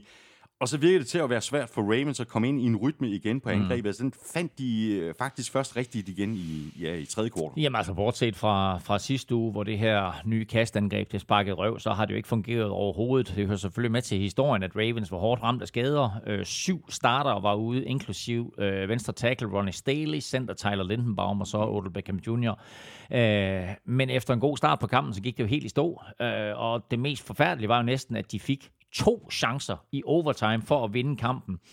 Og på den ene begyndte deres angrebsserie på Colts otteogfyrre. Jeg vil sige, hvad skal de, ti yards frem max, ikke? Altså, så er de inden for Justin Tucker field goal afstand, men øh, han sparkede øvrigt også, som du sagde, kort i slutningen af kampen fra en enogtresser øh, i den normale spilletid. Uh, og så blev det jo så i stedet for uh, Colts og Matt Gay, uh, som ender med at vinde kampen. Jeg vil lige her bare lige nævne uh, Colts.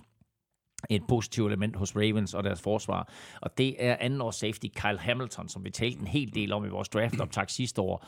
Og som måske, han havde nogle gode kampe sidste år, men man havde måske lidt svært ved at, at sådan rigtig vende sig til N F L-tempoet. Han er der i år. Uh, han har tre seks i første halvleg i den her kamp, og han er altså på vej til at blive en uh, veritabel superstjerne. Ravens er to og en, de spiller ude mod Browns. Colts er to og en også, og de spiller hjemme mod Rams. Så går vi videre til en øh, kamp, der endte med et øh, lidt andet resultat, end de fleste nok havde regnet med på forhånd, men det kan være, at øh, der var nogle øh, få modige eller dumdristige, der havde sat penge på en øh, udsejr til øh, Texans over Jaguars. Det var der vist øh, ret gode øh, odds på. Det skulle vi have gjort, Elming, fordi øh, Texans vandt nemlig med hele syvogtredive sytten, og her kan man da virkelig tale om en øh, kæmpe overraskelse. Der var øh, mange ting, der gik øh, Jaguars imod. De var bagud med sytten nul ved pausen. I tredje kvartal, der var de på vej tilbage i kampen. De fik reduceret til sytten ti, og man øh, fornemmede ligesom øh, mm. et, et momentumskifte. Det holdt så ikke ret lang tid, fordi det efterfølgende kickoff, det blev nemlig returneret til touchdown, og så var Texans foran med fireogtyve ti, altså en mavepuster til Jaguars, og så var det altså svært for Trevor Lawrence og company at, øh, at kæmpe sig tilbage derfra. Et hold består af tre enheder, angreb, forsvar, special teams, og når dit special teams-enhed tillader Øh, et blokeret field goal, som vi lige kan vende tilbage til, og så et kickoff return af en fullback ved navn Andrew Beck, der vejer et hundrede og femten kilo. Og han formår at løbe fra hele din special teams kickoff øh, enhed. Så er der et eller andet fundamentalt galt. E- ja, efter bolden oven i købet, altså det, det... Han fumbler den lidt, og så ved det jo ikke meningen, det er ham, der skal have den. Han skal jo sådan set bare blokere for ham, der skal have den. Men nu ender den i hænderne på, på Andrew Beck, og han gør alt galt. Altså, øh, alle, der har spillet fodbold og har været inde på kick-off return, ved, at hvis du skal gå bagud, så tager du aldrig bolden. Du har altid bolden foran dig, sådan så du løber frem i bolden, når du griber bolden. Andrew Beck, han tænker, ah, jeg gør med bolden der, og samler den op og begynder at løbe, og så stiffarmer han en mand, og så stiffarmer en anden mand, og så er der to Jaguars-spillere, der løber sammen, og så får han lige løbet udenom en tredje, og så viser han trods alt noget, en eller anden form for fart ude på sidelinjen. Ja, og får, altså, slipper fri af, af flere taklinger. Og det er også fordi, at der er en, der prøver på at tackle ham, som han så lige sådan en eller anden high-stepper, og ham han så high-stepper, han løber ind i en af sine egne forsvarsspillere, eller en af sine egne medspillere, og så ender det med, at Andrew Beck, han løber hele vejen til femogfirs yard touchdown. Det er den tungeste spiller i N F L-historien, der har scoret på kick-off return. Det er vanvittigt. Og det var i min optik også det langsomste kick-off return, jeg har set i al den tid. Jeg har... Ja, han havde jo god fart på ude ved sidelinjen til sidst. Åh, fandme kun i de ti meter, hvor der sådan havde nået op. Det var ikke Tyreek Hill speed. Nej, det var det, det var ikke nok. toogtyve miles an hour. Og der var nok også glad nok for, at der ikke var fyrre yards mere løb. Præcis. Jeg vil også lige sige, at jeg nævnte det der blokerede field goal.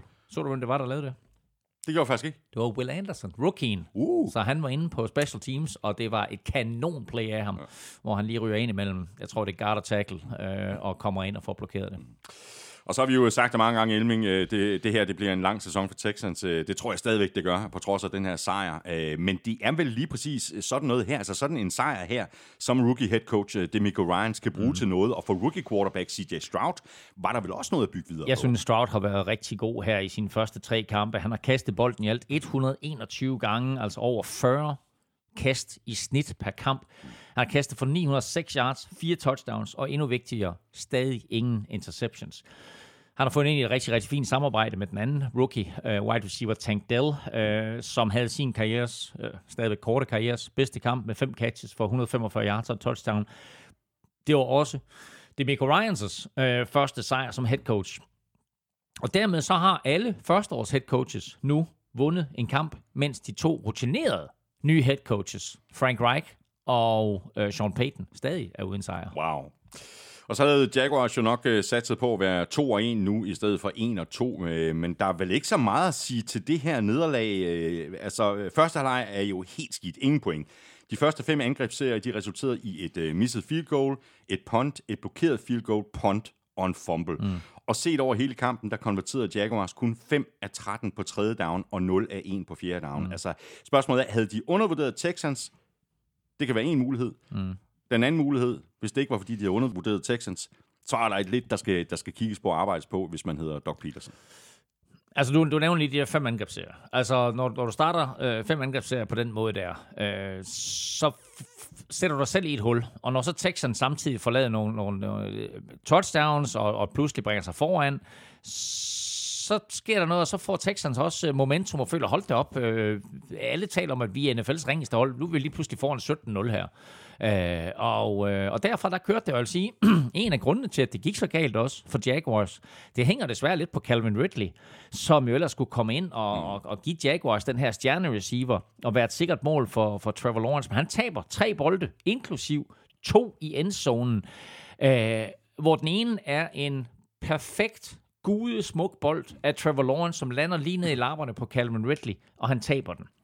Derudover bliver Calvin Ridley, kunne hjælpe med, også kaldt for to false starts. Og det er som receiver totalt no-no. Øhm, Jacks forsvar er heller ikke på nær det niveau, vi så sidste år. Øh, Texans offensiv linje her stiller op med fire backups, men de tillod ikke et eneste sack.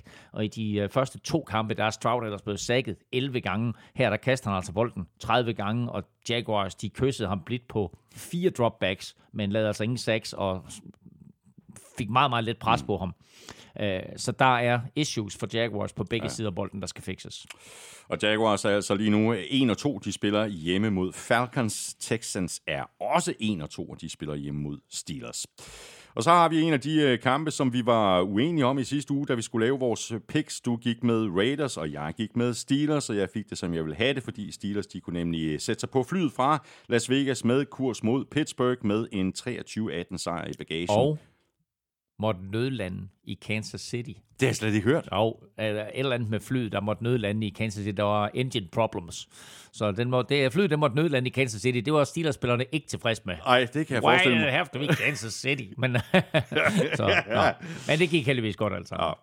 Raiders øh, gik det så ikke så godt for, at de forsøgte at komme tilbage i, i fjerde kvartal, hvor de satte øh, elleve point på tavlen, uden at Steelers øh, de formåede at svare igen. Men øh, det blev altså ved lige ved og næsten for Josh McDaniels tropper. Ja, det var, prøv at høre, det var fair nok, fordi set over tres minutter, der var Steelers klart bedst, og Raiders øh, både skuffede, og jeg synes faktisk til tider var decideret dårlige. Øh, det her, det var faktisk første kamp for Steelers Kenny Pickett, hvor han kastede to touchdowns. Ellers har han kun mm. kastet et touchdown. Han har aldrig prøvet at kaste to touchdowns. Men han ramte for seksten, for seksten ud af otteogtyve for tre hundrede og femogtredive yards øh, og sine to touchdowns der. Og Steelers er nu ni og tre i deres seneste tolv kampe, efter de begyndte sidste sæson to og seks. Imponerende. Og så er det næsten lidt ligesom, når vi taler om Cowboys, så, så bliver vi som regel lige nødt til at nævne Micah Parsons. Det er lidt på samme måde med T J Watt, der blev noteret for et par sacks mm. i den her kamp, og herefter tre kampe i sæsonen, der er han allerede oppe på seks for sæsonen. Og øh, så glæder de sig nok også i Pittsburgh over, at øh, der var øh, lidt fremgang af spore for Pickett, som du lige nævner. Hans øh, præcision, han så heller ikke helt lige så usikker og, og rådvild ud mm. i lommen, som han har gjort tidligere. Den offensive linje har fortsat visse udfordringer. De har, øh, de har udfordringer, den offensive linje. De har svært ved at skabe huller, og, og selvom de ikke tillader et sack her, så var Kenny Pickett øh, ret ofte under pres. Øh, T J Watt øh, er et monster. Og han fører ligaen nu med, med seks sacks. Øh, til sammenligning så spillede han ti kampe sidste år og havde fem komma fem sack. Øh, men her der var øh, Raiders offensiv linje chanceløse. Øh, Watt på den ene side, Alex Smith, øh, Alex, Alex Highsmith, jeg bliver ved med at kalde ham Alex Smith, øh, Alex Highsmith øh, på den anden side, øh, er bare en nådesløs duo. Øh, altså ligesom i sidste uge, hvor de jo blev den første linebacker-duo i, i N F L-historien med et sack og touchdown hver, så, så kommer de bare gang på gang her. Øh, så lige sige Steelers Raiders er jo et klassisk A F C-opgør, og det her, det var den første Steelers-sejr på udebane siden nitten femoghalvfems, og øh, naturligvis den første i ja. Las Vegas. Mm. Og hvis vi tager et øh, kig på øh, Las Vegas-angrebet, så virker det jo egentlig til, at øh, Garoppolo, der var han til Adams, har fundet ind i et rigtig fint øh, samarbejde. Garoppolo, han gik efter, øh, der var han til Adams på næsten halvdelen af sin kast. Det er altid smart at gå efter sine playmakers, men hvis øh, der var en til Adams er den eneste playmaker, så er det måske her, at vi har øh, en del af forklaringen på øh, problemerne for Raiders. Josh Jacobs, han endte ikke med negative yards som i sidste uge, men han fik altså kun toogtres yards på sytten løb, øh, vel at mærke mod et af ligaens dårligste løbeforsvar. Altså meget kan man sige, men effektivt det er det ikke. Det var ikke effektivt, og udover det, så er jeg jo lidt rystet over, at du ikke nævner Jimmy G's tre helt igennem forfærdelige interceptions. Altså, øh, første spilleuge, der talte vi lidt om, om, om de her interceptions, som ikke hænger på quarterbacks. Men de her tre, mm. som Jimmy Garoppolo, han kaster, det gør de. Altså, puha, hvor jeg synes, at det der, det var slemt, og jeg forstår. Altså, det er, det er horrible beslutninger, og det er horrible kast. Altså, lad du mærke til dem? Altså, det er sådan, hvor man tænker, hvad laver du? Hvad laver du? Nu er det så kommet frem, at han måske også har en hjernerystelse. Og jeg har sagt det før, at Aiden O'Connell, han senest kom ind i spil uge syv. Ikke? Og jeg holder fast, og det kan faktisk godt være, at vi får Aiden O'Connell at se her i weekenden, hvis ikke, at øh, Garoppolo han kommer ud af det der hjernerystelsesprotokol. Og så nævner du lige det her med, at han har fundet en god connection med Davante Adams. Davante Adams er fantastisk. Han er en vidunderlig receiver. Hvad fanden sker der med Hunter Renfrow? Hvor er han henne ja, i det her angreb? Han griber to bolde i, det, i den her kamp. Han har grebet tre år. Tre bolde i år har han grebet. Og det er meget, meget mærkeligt, fordi hvis der er noget, Garoppolo godt kan lide, så er der kastet tight ends og en over midten. Præcis. Altså, og øh, nu er han ikke tight end, ham er, men han er jo sådan en, en, ja, ja. en slot receiver, eller Wes Welker, ja. som Josh McDaniels jo havde kæmpe succes med, da, da, da han var i New England Patriots. Så jeg forstår slet ikke Nej. det her, at han ikke er en større del Hunter Renfrow. Vi kalder ham jo third and Renfrow, ja, og de har sgu haft ja, ja, mere end tre tredje downs i, i løbet af sæsonen indtil videre. Raiders øh, er en og to, de spiller ude mod øh, Chargers. Steelers, de er to og en, og de spiller ude mod Texans. Og så går vi videre til øh, Lions Falcons, også en kamp, øh, som vi var uenige om i sidste uge. Lions, de vandt med øh, tyve seks. Det er jo så ikke, fordi det hele bare kørte som øh, smurt på angrebet. Angrebsserien til sidst i anden halvleg, hvor de havde fem chancer for at score touchdown på goal to go, og alligevel så endte de med øh, og, og måtte gå derfra med et øh, field goal, og altså tre point.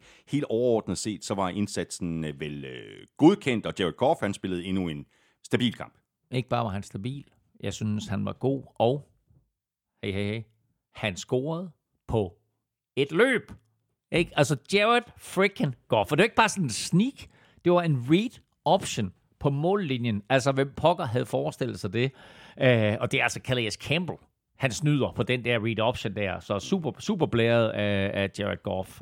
Uh, Amon Russell Brown var tilbage fra skade. Han greb ni bolde for et hundrede og to yards. Og så Sam Laporta. Altså, det er bare endnu et wow. Mm. Yeah. Uh, han er altså i gang med at sætte en stribe rekorder. Husk på, at han er rookie, og hans atten greb, grebne bolde nu i, i, i tre kampe er rekord for en rookie. Uh, det samme er hans et hundrede og seksogfirs yards. Og så scorer han et Helt fantastisk. femogfyrre touchdown her, hvor Goff fandt ham dybt, øh, dybt på sådan et genialt designet play, hvor alt flowet går den anden vej, og Sam Laporta er stjerneblank dybt.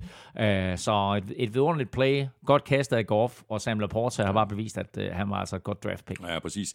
Lions fik jo øh, ikke specielt meget ros for deres draft tilbage i april. Øh, vi har jo været omkring deres øh, rookie-class øh, tidligere, og det virker faktisk til, at de har ramt plet, øh, og de fleste andre, de øh, tog fejl. Nu nævner du lige øh, Sam Laporta. Øh, øh, Jack Campbell spillede også en rigtig god kamp. Linebackeren. Og ja, og det gjorde Brian Brandsmith sagt også. Safetyen. Øh, altså, Lions draft var jo øh, udskilt, men det var jo også en draft, hvor vi to jo sad og var enige om, at, at nu skulle vi lige se tiden an.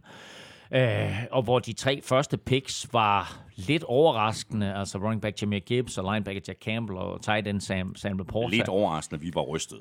Ja, ja, jo, altså, vi, vi sad også og sagde, prøv at vi, vi skal se den her an. Det er altså, klart. Øhm, men de alle tre spillede godt, vi kan lige vende tilbage til dem, men Brian Branch, han var en gave i anden runde. Uh, han scorede i sin første kamp, og her mod Falcons, der var han en decideret enmandshær. Uh, han lavede elleve tacklinger, flest af alle i kampen. Uh, han havde tre tacklinger for minus yards, og så ramte han på et tidspunkt Bijan Robinson så hårdt, så både bolden poppede fri, og hjelmen poppede af. Altså, uh, så skal vi ikke tale om, at der også lige var en gul flag på banen, og det kostede femten yards. Men det er bare sådan nogle hits. Det er bare sådan nogle hits, der er med til at give forsvaret noget energi og få publikum helt op af stolene. Læg dertil, at Lions forsvar lavede syv seks her i to af Aiden Hutchinson og et enkelt af rookie linebacker Jack Campbell. Og så er det her altså et ungt, meget, meget aggressivt, opportunistisk Lions forsvar.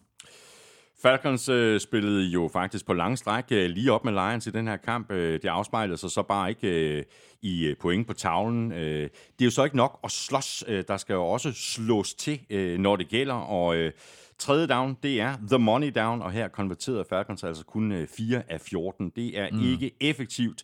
Og det leder mig så øh, direkte videre til et øh, spørgsmål fra øh, Christoffer Sterndorf, der skriver sådan her til os. Hvordan kan det være, at Falcons ikke får mere ud af deres tight end superatlet Kyle Pitts, eller omvendt, har vi overvurderet ham?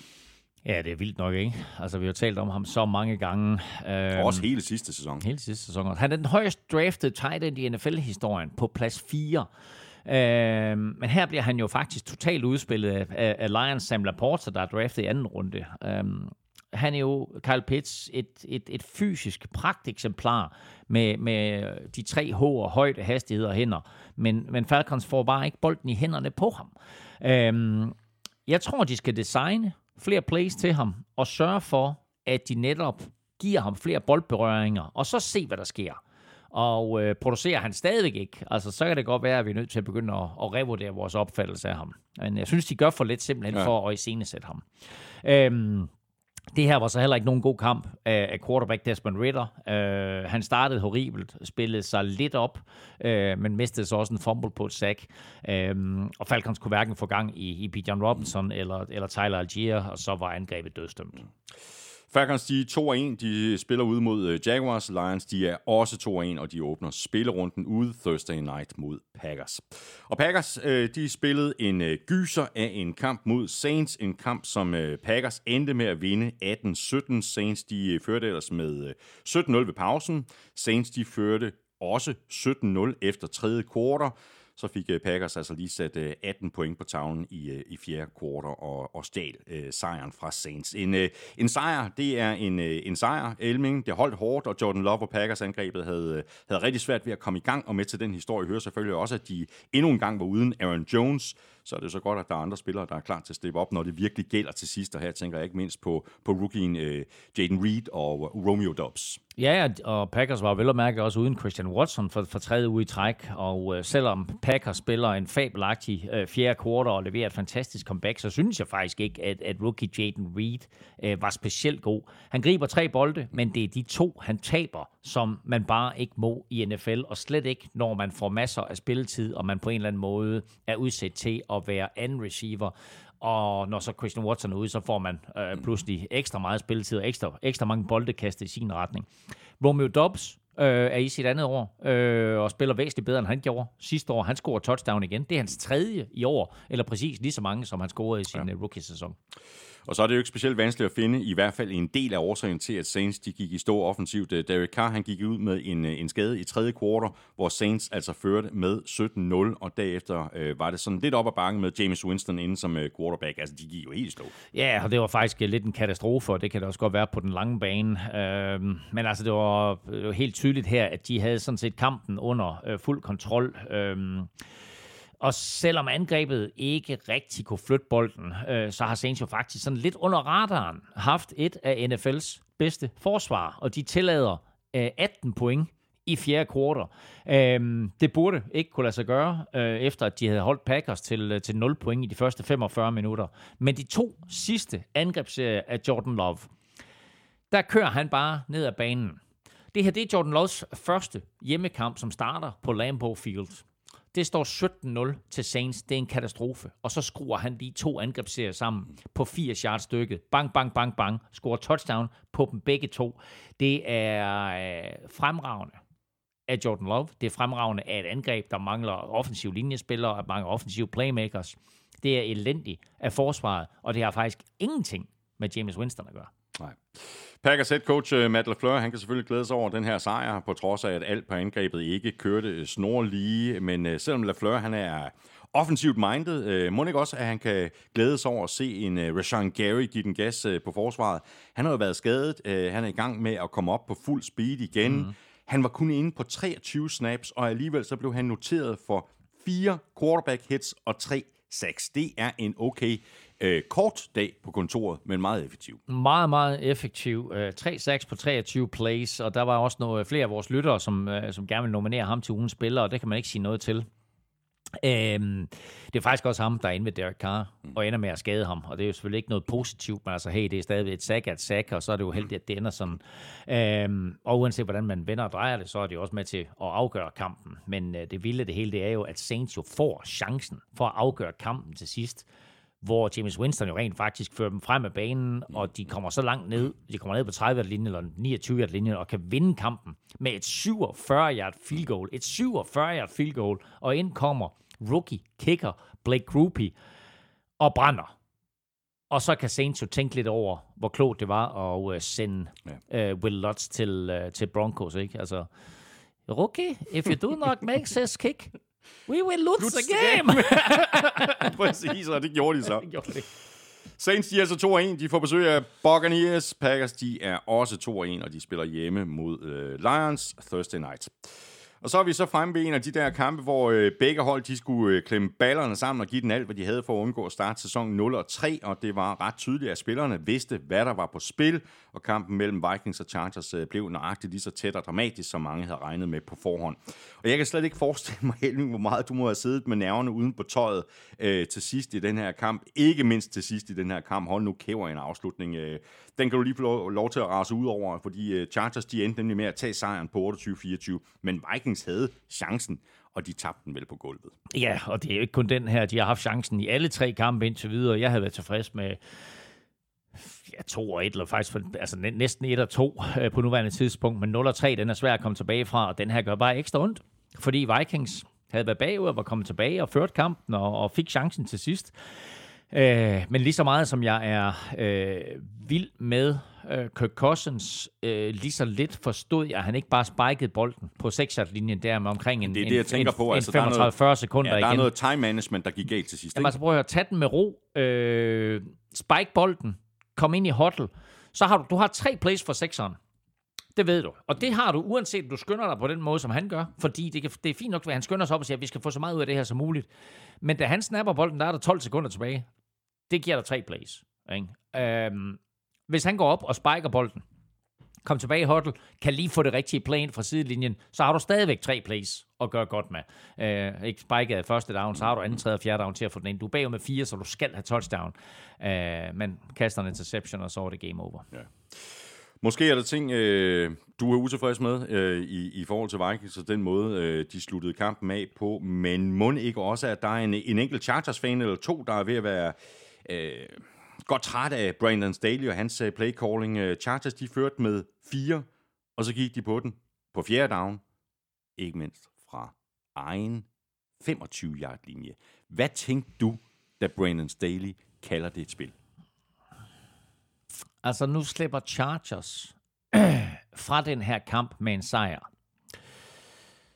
Men havde de ikke gjort det, og havde den der fjerde down, som de ikke får, havde den resulteret i, at Vikings havde vundet kampen, så er jeg ikke sikker på, at Brandon Staley havde præcis, haft et job i dag.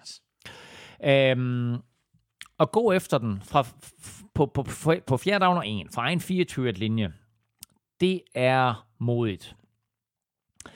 Øhm, man kan argumentere for, at der var små to minutter igen, og Vikings havde flyttet bolden, som de mere eller mindre havde lyst til i anden halvleg. Så på den måde, der var de formodentlig nok kommet ned på Chargers banehalvdel, men man skal stadigvæk lægge mærke til, Chargers var ikke foran med tre, de var foran med fire. Mm. Så giv der for pokker Vikings halvfjerds yards at arbejde med, i stedet for fireogtyve. Ja, halvfjerds yards, og de skal op og score touchdown. Og de skal score touchdown. Øhm, derudover, så havde de løbet bolden med Joshua Kelly ti gange i kampen for tolv yards. Alligevel kalder de et løb op gennem midten. Hvis du skal gå efter den på fjerde down, så lav da den finte op igennem midten med Joshua Kelly, og lad alle elleve Vikings-spillere bide på det, og så lad øh, Justin Herbert boot ud, eller have, hvad hedder han, den der kæmpe tight end Donald Parham, som scorede et par touchdowns. Lad ham øh, løbe ned ad banen, og så give øh, Justin Herbert et nemt kast. Playkaldet var forfærdeligt. Om, om man skal gå efter en på fjerde down line, det er jeg ikke sikker på, men det lykkes ikke. Men heldigvis for Brandon Staley, ja. Så lykkes det heller ikke for Vikings at score, og derfor har han, Chargers slipper med skrækken, og han har et job i dag. Ja. Skal vi lige huske at give ros til, til Keenan Allen, kanonkamp af ham. Altså, hvis vi ikke havde besluttet udelukkende at nominere spillere for Dolphins, så kunne han godt have været en mulighed, ikke? Øh, vanvittig kamp. Vanvittig kamp af Keenan Allen. Øh, altså ikke bare griber han atten bolde, som er Chargers all-time-rekord, Øh, for to hundrede og femten yards. Han kaster også et touchdown på sådan et lækkert double pass, som fuldstændig tager Vikings øh, på sengen. Justin Herbert kaster den ud til Keenan Allen bagudrettet. Keenan Allen kaster den dybt til, jeg tror det er Mike Williams, øh, som scorer inden det, sådan at han, han bliver skadet senere. Øh, vildt fedt play. Øh, desværre. Jo, altså, det forkerte hold i min, i min optik. Men prøv at høre, jeg elsker sådan nogle plays. Øh, han bliver den blot anden spiller i historien med ti grebne bold, hundrede yards og et kastet touchdown. Den anden, the legend, Jerry Rice. Sådan. Og så Jerry, lige slå af med Justin Herbert. Han havde, øh, hvad man godt kan tillade sig at kalde, en rimelig god dag på kontoret. Hans fire hundrede og fem yards kast er bedst i hans karriere, og hans fyrre ramte bold ud af syvogfyrre kast, svarende til femogfirs procent af den højeste completion rate i N F L-historien for en quarterback med over fyrre wow, kast. Wow. Så han var super effektiv, og der var et par af de der kast, der hvor man bare sad tilbage og tænkte, holy crap, du. Vanvittigt. Ja. Hvad nu Vikings nul og tre, tre tætte kampe, som alle er blevet tabt altså, og det virker som om det hele det er sådan blevet vendt lidt på hovedet sammenlignet med sidste år, hvor Vikings jo havde marginalerne med sig og vandt alle de her tætte kampe. Nu er det lige omvendt.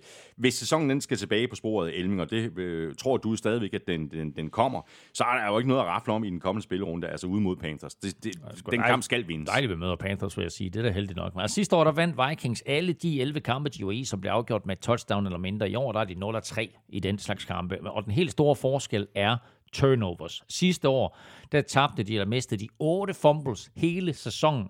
Det tog dem tre kampe at nå dertil i år, og det er en stor årsag til, at de ikke har vundet øh, en, to eller tre kampe på nuværende tidspunkt, for det har kostet point i begge ender, og enten er de selv gået glip af point, eller også har det kostet point i egen endzone. Og når de så misser en interception i den her kamp, hvor bolden går gennem hænderne på Caleb Evans, øh, og, øh, og, øh, og så lander øh, i hænderne på Jordan Palmer, der sådan, du ved, sådan helt overrasket får grebet bolden, og så øh, backpedaler ind i endzonen, så tænker man, jamen, så, så, ja. så går alt jo galt, ikke? Så, øh, så nu, ja, nu skal de på tavlen, og det er heldigvis mod Panthers. Øh, Kirk Cousins er jo på vej mod en, en ret legendarisk sæson øh, i N F L. Hvis han fortsætter i det her tempo, så kaster han for seks tusind og atten yards, enoghalvtreds touchdowns, med blot ni interceptions, mens Vikings scorede nul og sytten.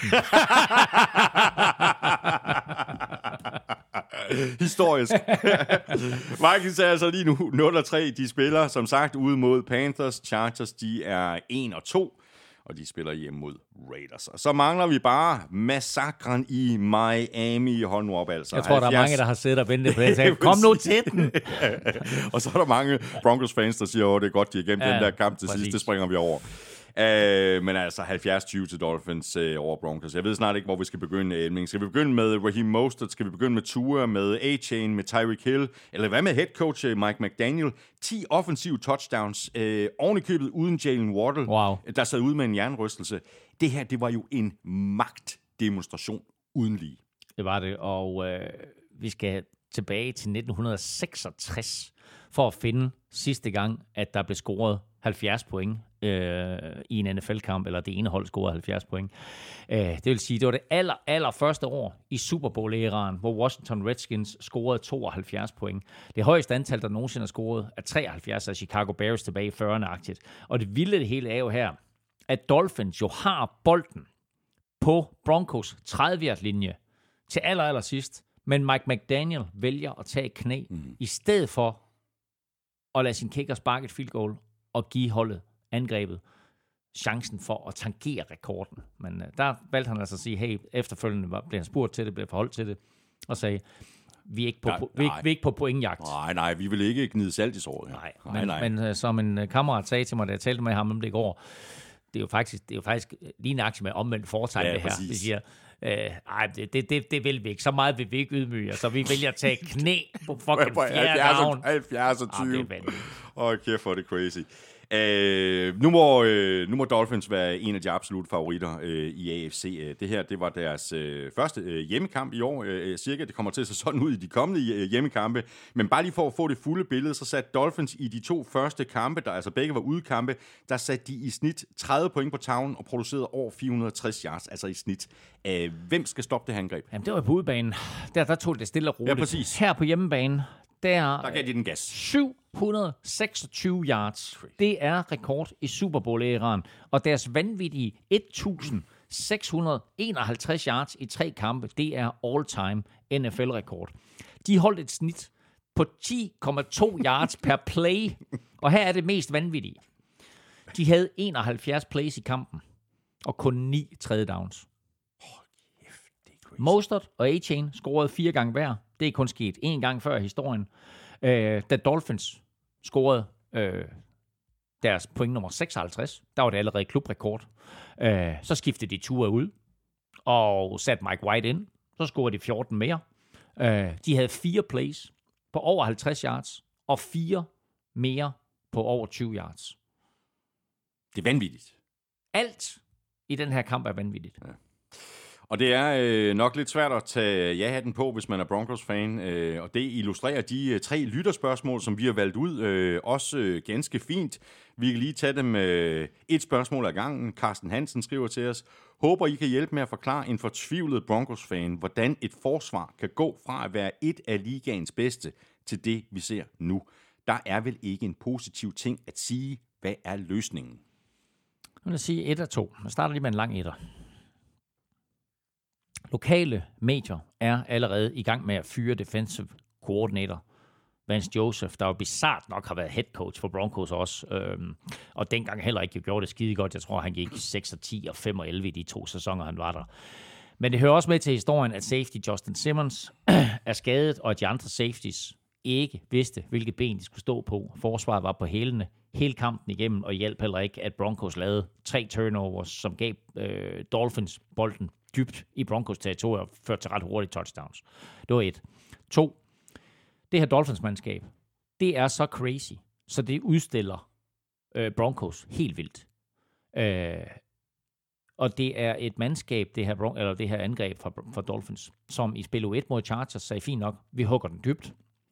I spil U to mod Patriots, som stillede op med tre safeties, der sagde, fint nok, så kaster vi den kort, mm. og så lader vi vores spillere øh, lave en masse øh, jacks. Ja, præcis. Og her i, i spil U tre, der flyver øh, spillerne frem og tilbage bag line of scrimmage, og Broncos linebackers, de står og kigger på det der og tænker, hvor fanden, hvor er bolden hen? De aner ikke, hvor den er, og så løber Tyreek Hill rundt bag ved dem.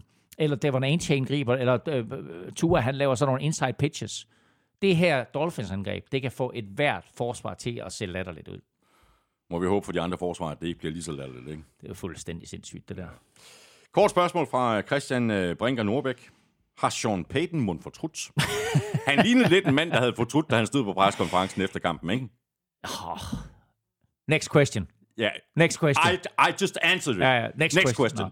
question. No. Um, jeg tror ikke, han har fortrudt, at han har taget jobbet. Men jeg tror... Han, han får har... heldigvis penge for det. Ja, men jeg tror også, han har fortrudt den der verbale sviner, han fik sendt til Nathaniel Hackett inden sæsonen, hvor han sagde noget ala, der blev lavet et vanvittigt dårligt stykke trænerarbejde sidste år. Mm. Vi glæder os til at se Sean Payton og Russell Wilson. Og der er der også positive elementer. Men Sean Payton, han er nul og tre. Nathaniel Hackett var trods alt to og en sidste år, med en sejr over forty-niners. Så øh, det, er, det er ikke en skidegod start for Sean Payton. Nej, det vil være synd at sige. Sidste spørgsmål her øh, fra Nikolaj Tejlsø. Øh, ikke overraskende skriver han, en meget tung mandag morgen som Broncos-fan. Vi ligner et godt bud på et kommende førstevalg i næste års draft. Kunne man forestille sig, at Broncos ville prøve at trade Wilson for at få lidt mere draftkapital? Så skal han til Jets. Men jeg, ja, ved ikke, men jeg ved ikke, hvad de kan få for ham. Ej, nu skal du... Skal, fordi den der med Jets, nu skal du lige tænke dig om. Fordi hvem er offensive coordinator i Jets? Nå, ja, det er Nathaniel Hackett. Nå, jamen så... det er helt det er scriptet på forhånd. Det er et plot twist, det her. Så det kommer i hvert fald ikke til at ske. Men det gør da blive en skøn forening mellem Hackett og genforening mellem Hackett og, og Russell Wilson. Um, jeg vil sige, med hensyn til draftkapital, problemet med Russell Wilson er, at han får otteogfyrre millioner dollars om året. Og han på ingen måde har bevist, at han kan leve op til det. Det vil sige, at hvis et hold, de skal trade sig til Russell Wilson, så skal de overtage hans løn. Det er der ikke noget hold, der kommer til, medmindre Broncos, de siger, fint nok vil godt give, hvad vil jeg, halvdelen. Ja. Øh, derudover, så er det jo ikke sådan, at, han har spil- at de gav to første runde picks for ham. Det er jo ikke sådan, at han har spillet på en måde, så de kan forvente at få et første runde pick for ham. Så hvad, hvad, hvad, hvad vil de stille sig tilfreds med? Vil de sige, fint nok vil godt tage et andet runde pick? Øh, er, er det nok? Og, og, og I får femten millioner dollars med i hatten eller noget. Øh, så det kan jeg slet ikke se. Den sidste ting, der jeg så en overskrift i en Denver-avis, hvor der skrev, The Caleb Williams Watch is on, øh, ja, ja, som ja, også ligger i det her spørgsmål. Ja, ja, er vi der, at vi ja, ja. bliver det dårligste hold i år? Ja. Og der vil jeg sige, desværre nej, det bliver Chicago Bears. Så ah, de, får, de får første pick igen, og den her gang, der holder de fast i det. Ej, der er kamp om det, ikke? Ej, altså prøv at høre, Broncos, altså bare lige for at berole alle Broncos-fans derude. Broncos er ikke et dårligt mandskab. Broncos er nul og tre, men det er ikke et dårligt mandskab. Nej, Broncos er nul og tre, og de spiller lige præcis ude mod Bears i den kommende spillerunde. Så der får vi den første test. Der er det, der blev afgjort. Det er, det det er Caleb Williams-kampen. Dolphins er til gengæld tre nul, og de øh, spiller ude mod Bills. Fedt matchup. Så kom vi igennem alle kampene fra tredje spillerunde. Lige om lidt, der skal vi se, om vi ikke kan få nogle rigtige svar i quizerne. Og jeg har slet ikke engang tænkt på dit øh, quizspørgsmål. Vi skal også have sat vores picks til øh, uge fire, men lige her nu, der skal vi et smut omkring dit øh, momentometer. Elming, øh, der må være sket noget. Øh... Cowboys var etter. Ja. Og det er de ikke, det er de ikke længere. Nej. Og øh, forty-niners var toer, og Dolphins var treer. Ja. Men jeg rykker simpelthen Dolphins op på førstepladsen. Hvad er det jo det for noget? Jamen, det kan jeg, du da ikke, du snyder. Nej, det gør jeg faktisk ikke. Jeg bestemmer nemlig fuldstændig, hvordan jeg rykker hold op og ned. Og, det er jo vanvittigt, og, og, det der. Og det der, den der præstation der. Jeg er næsten glad for, at Cowboys tabte, fordi så er der plads op på førstepladsen til Dolphins. Ikke? Altså, det har været en katastrofe, hvis det kun var treer. Men, øh, og i bunden, jamen, altså, der kommer... Der kommer altså, Bengals var jo vores sidst, og de ja. kommer i hvert fald væk fra sidstepladsen. Ja. Så, Cardinals var også dernede, ikke? Jo, men så langt var de ikke, er, er, ikke nede alligevel. Så, øh, så det bliver sådan noget Bears, eller Vikings, eller Broncos, eller et eller andet. Ja, i den Broncos retning. Skal de måske i, i skamkronen? Ja, de ryger i skamkronen. Sådan der. Godt, hele Elmings momentometer kommer til at ligge det samme sted, hvor det altid ligger. Det er selvfølgelig på øh, gultlyd punktum d k, og når du er øh, på gultlyd punktum d k øh, alligevel, jamen øh, så kan du jo samtidig og som sædvanligt øh, blive opdateret om stort og småt i øh, N F L. Før vi øh, hopper i quizzerne og vores øh, picks til uge fire, så skal vi lige et øh, smut omkring øh, BookBeat, øh, som vi jo har med os øh, som partner igen i dag. Og hvis du ikke allerede har et øh, abonnement hos BookBeat, så kan du overveje at prøve det, og det kan du gøre fuldstændig gratis i tres dage, hvis du signer op på bookbeat punktum d k skråstreg N F L. Så får du nemlig adgang til over otte hundrede tusind titler, og det er både e-bøger og lydbøger.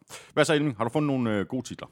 Jeg vil sige det på den måde, der er jo der er et, et, et masse titler, som, som øh, omhandler øh, Denver Broncos. Um, Dejligt. Der er blandt andet bogen... Dem, dem, dem, de ved hurtigt til at skrive dem. Ja, det har det. Det er meget hurtigt. Altså, Erik Amdrup, øh, den legendariske danske forfatter, har jo skrevet en bog, der hedder Tro, Håb og Nederlag. For, der er også øh, Emil Sola, der har skrevet Det Store Nederlag.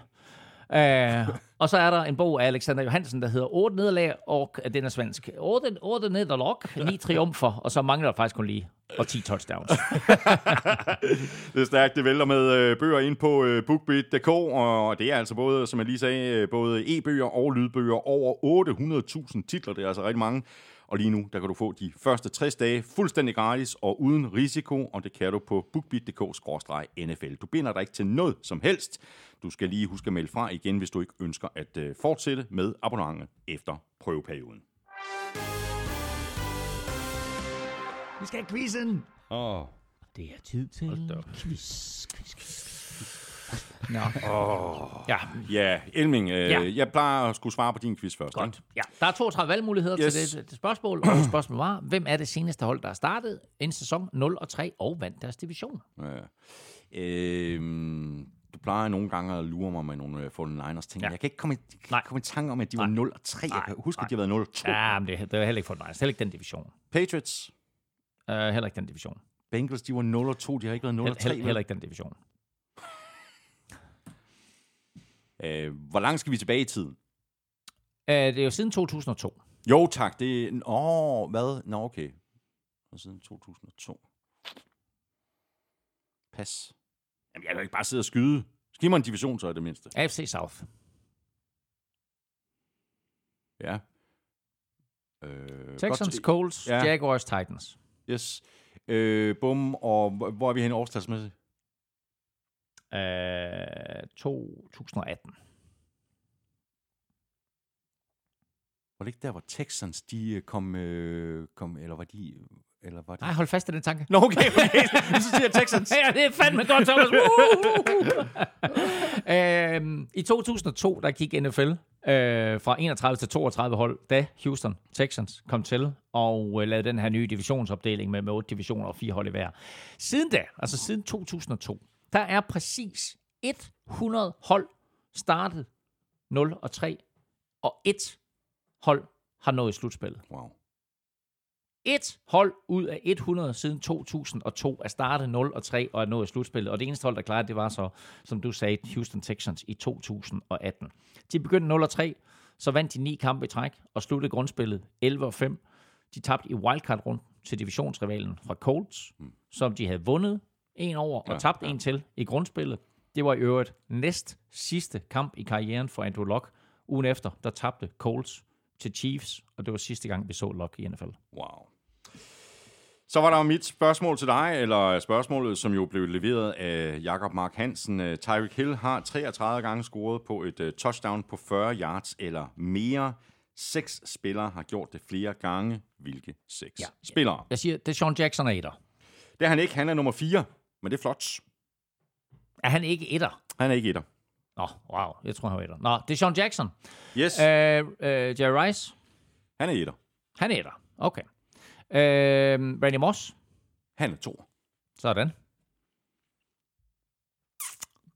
Hvor, hvor mange var det, vi snakkede om? Seks. Jamen, hvor mange kunne man have grebet? Uh, fyrre yards eller mere, ikke?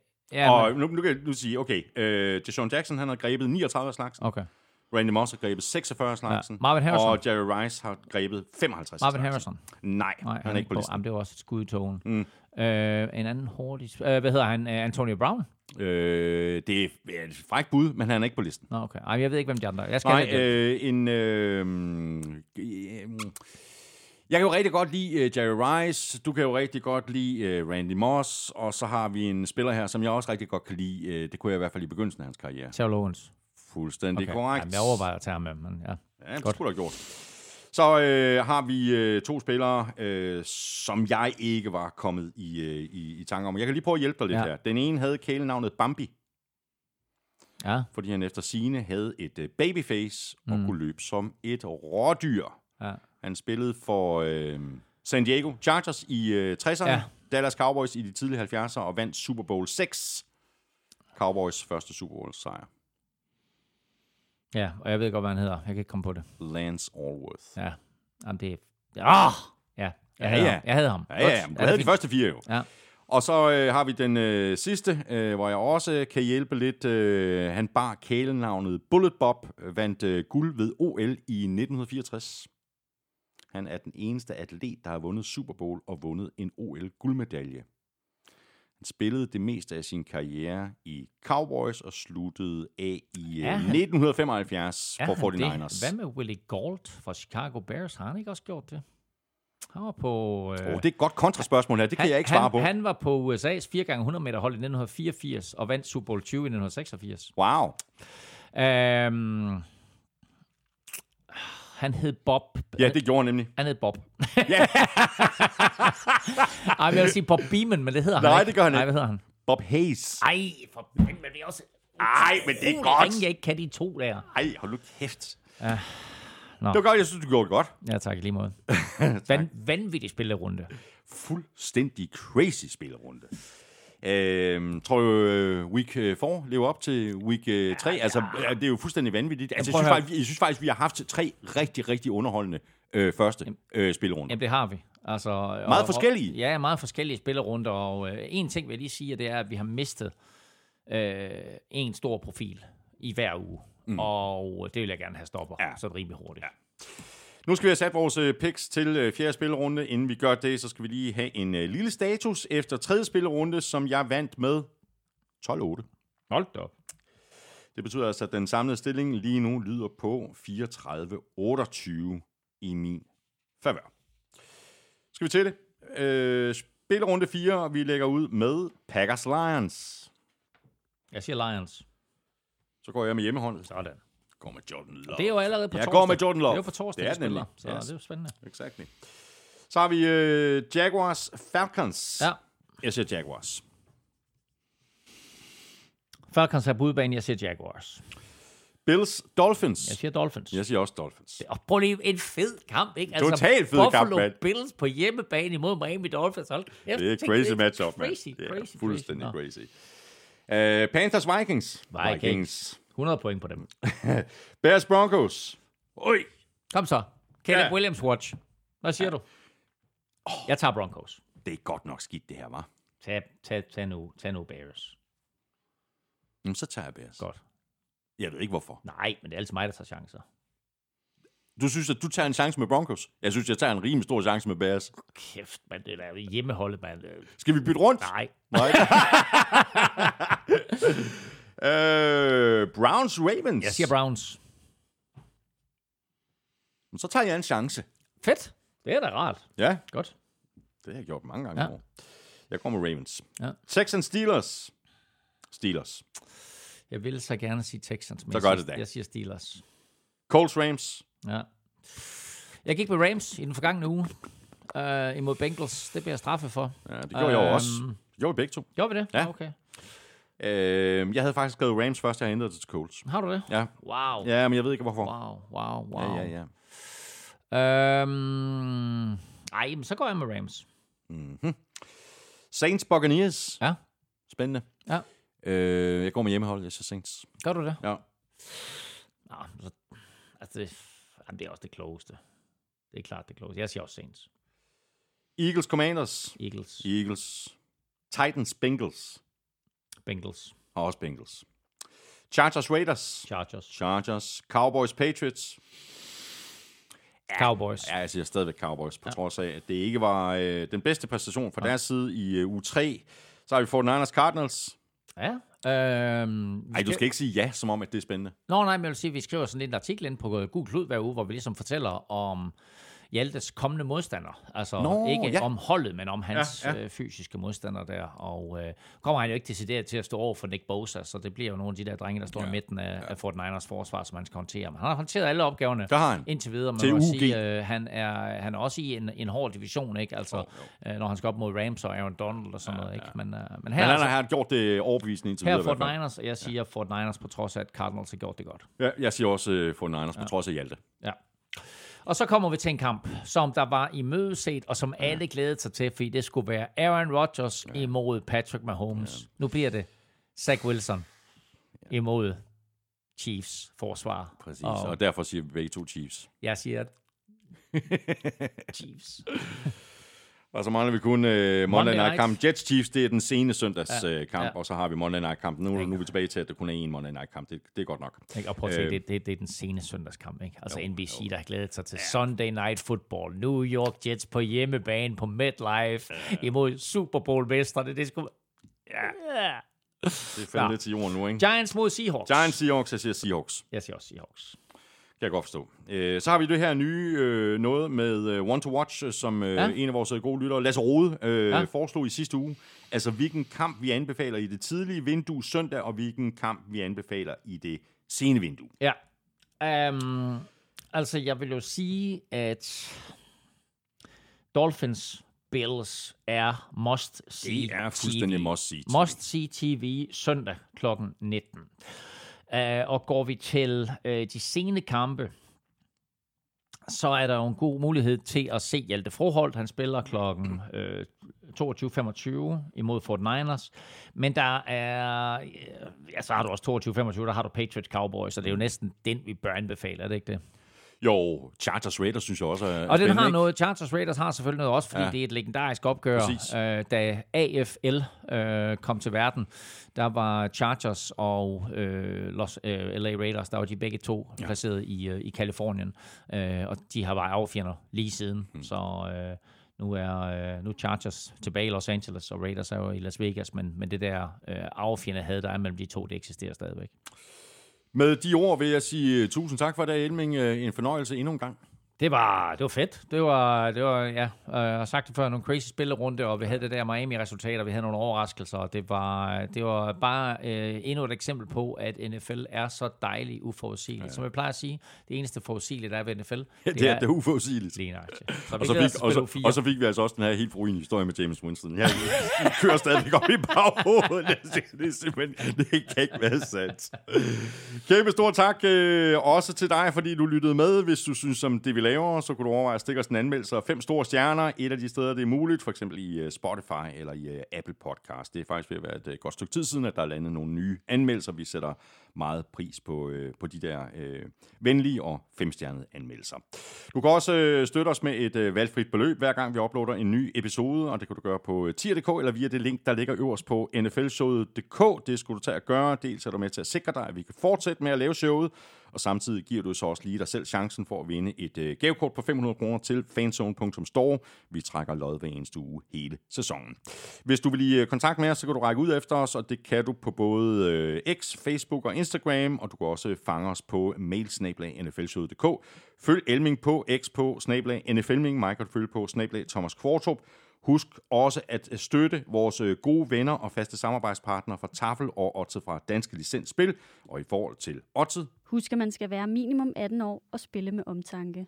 Har du brug for hjælp til spilafhængighed, så kontakt Spillemyndighedens hjælpelinje Stop Spillet eller udluk dig via Rofus. Regler og vilkår gælder. Tak også til BookBeat for at være med os i dag. Husk, at du kan få gratis adgang til over otte hundrede tusind titler i tres dage. Gratis adgang i tres dage, og det kan du altså, hvis du signer op på bookbeat punktum d k skråstreg n f l. Det var alt for i dag. Tak for nu. Vi høres ved. N F L-showet er produceret af Kvartrup Media, der også producerer P L-showet, Golf-showet og Born Unplugged. P L-showet giver dig alt, du skal vide om Premier League hver mandag, hver tirsdag morgen. Der er der en frisk omgang Golf-showet, og fredag der er der som altid en ny omgang dansk politik i Born Unplugged. Husk også Vel Europa-podcasten, hvis du er til cykelsport. Elming og jeg er tilbage igen næste uge med en frisk omgang N F L-showet. Ha' det rigtig godt så længe. Hot odds.